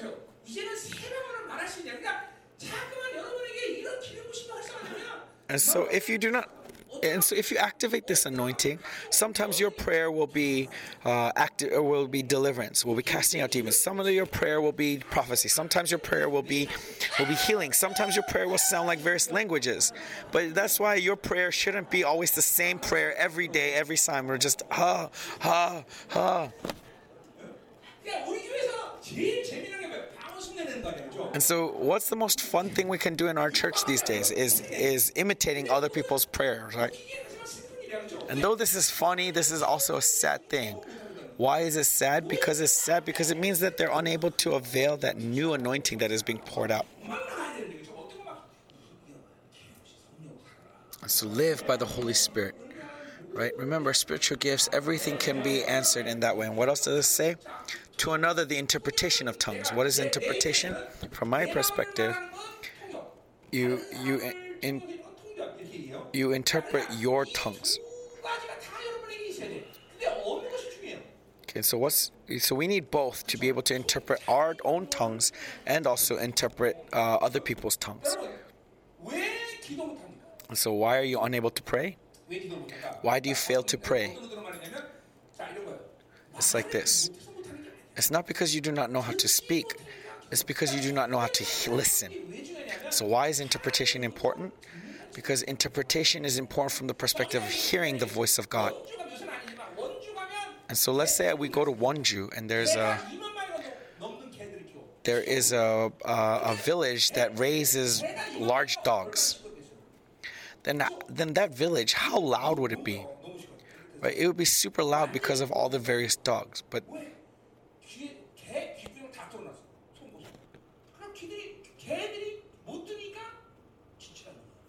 But but why is it quiet? Because they have closed their ears. By closing their ears from being unable to hear each other, because they do not hear, they do not bark. And so, and so it's the same thing, right? You you cannot pray because you do not hear, you do not listen. And so, what does the gospel say? What does the gospel say?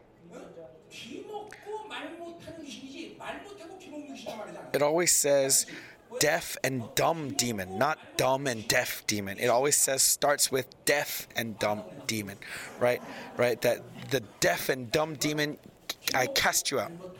And so, deaf and dumb demon, I cast you out.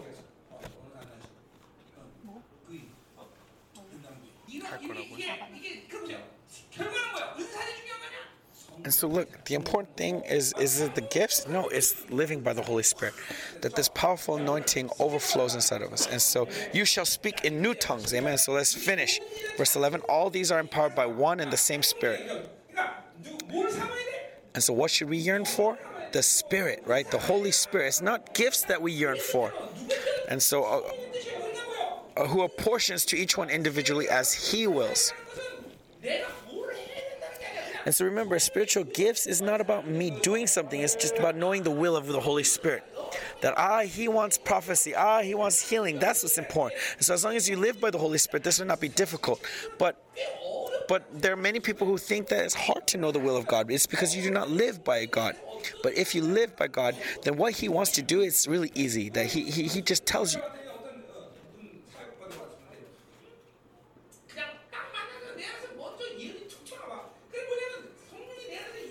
For example, someone came to me uh, recently asking for ministry, uh, uh, uh, like a new person, right? Like someone brought someone for ministry to me, and the moment I met them, uh, already prophecy came up because because that's God's will, right? He wants to prophesy. Even though I saw them person for the first time, the moment I saw them, I prophesy, prophesy because the Holy Spirit just moves, moves, moves inside of me, and just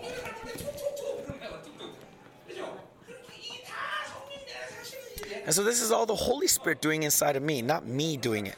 And so how grateful are we to the Holy Spirit? So should we live by the Holy Spirit or not? We should.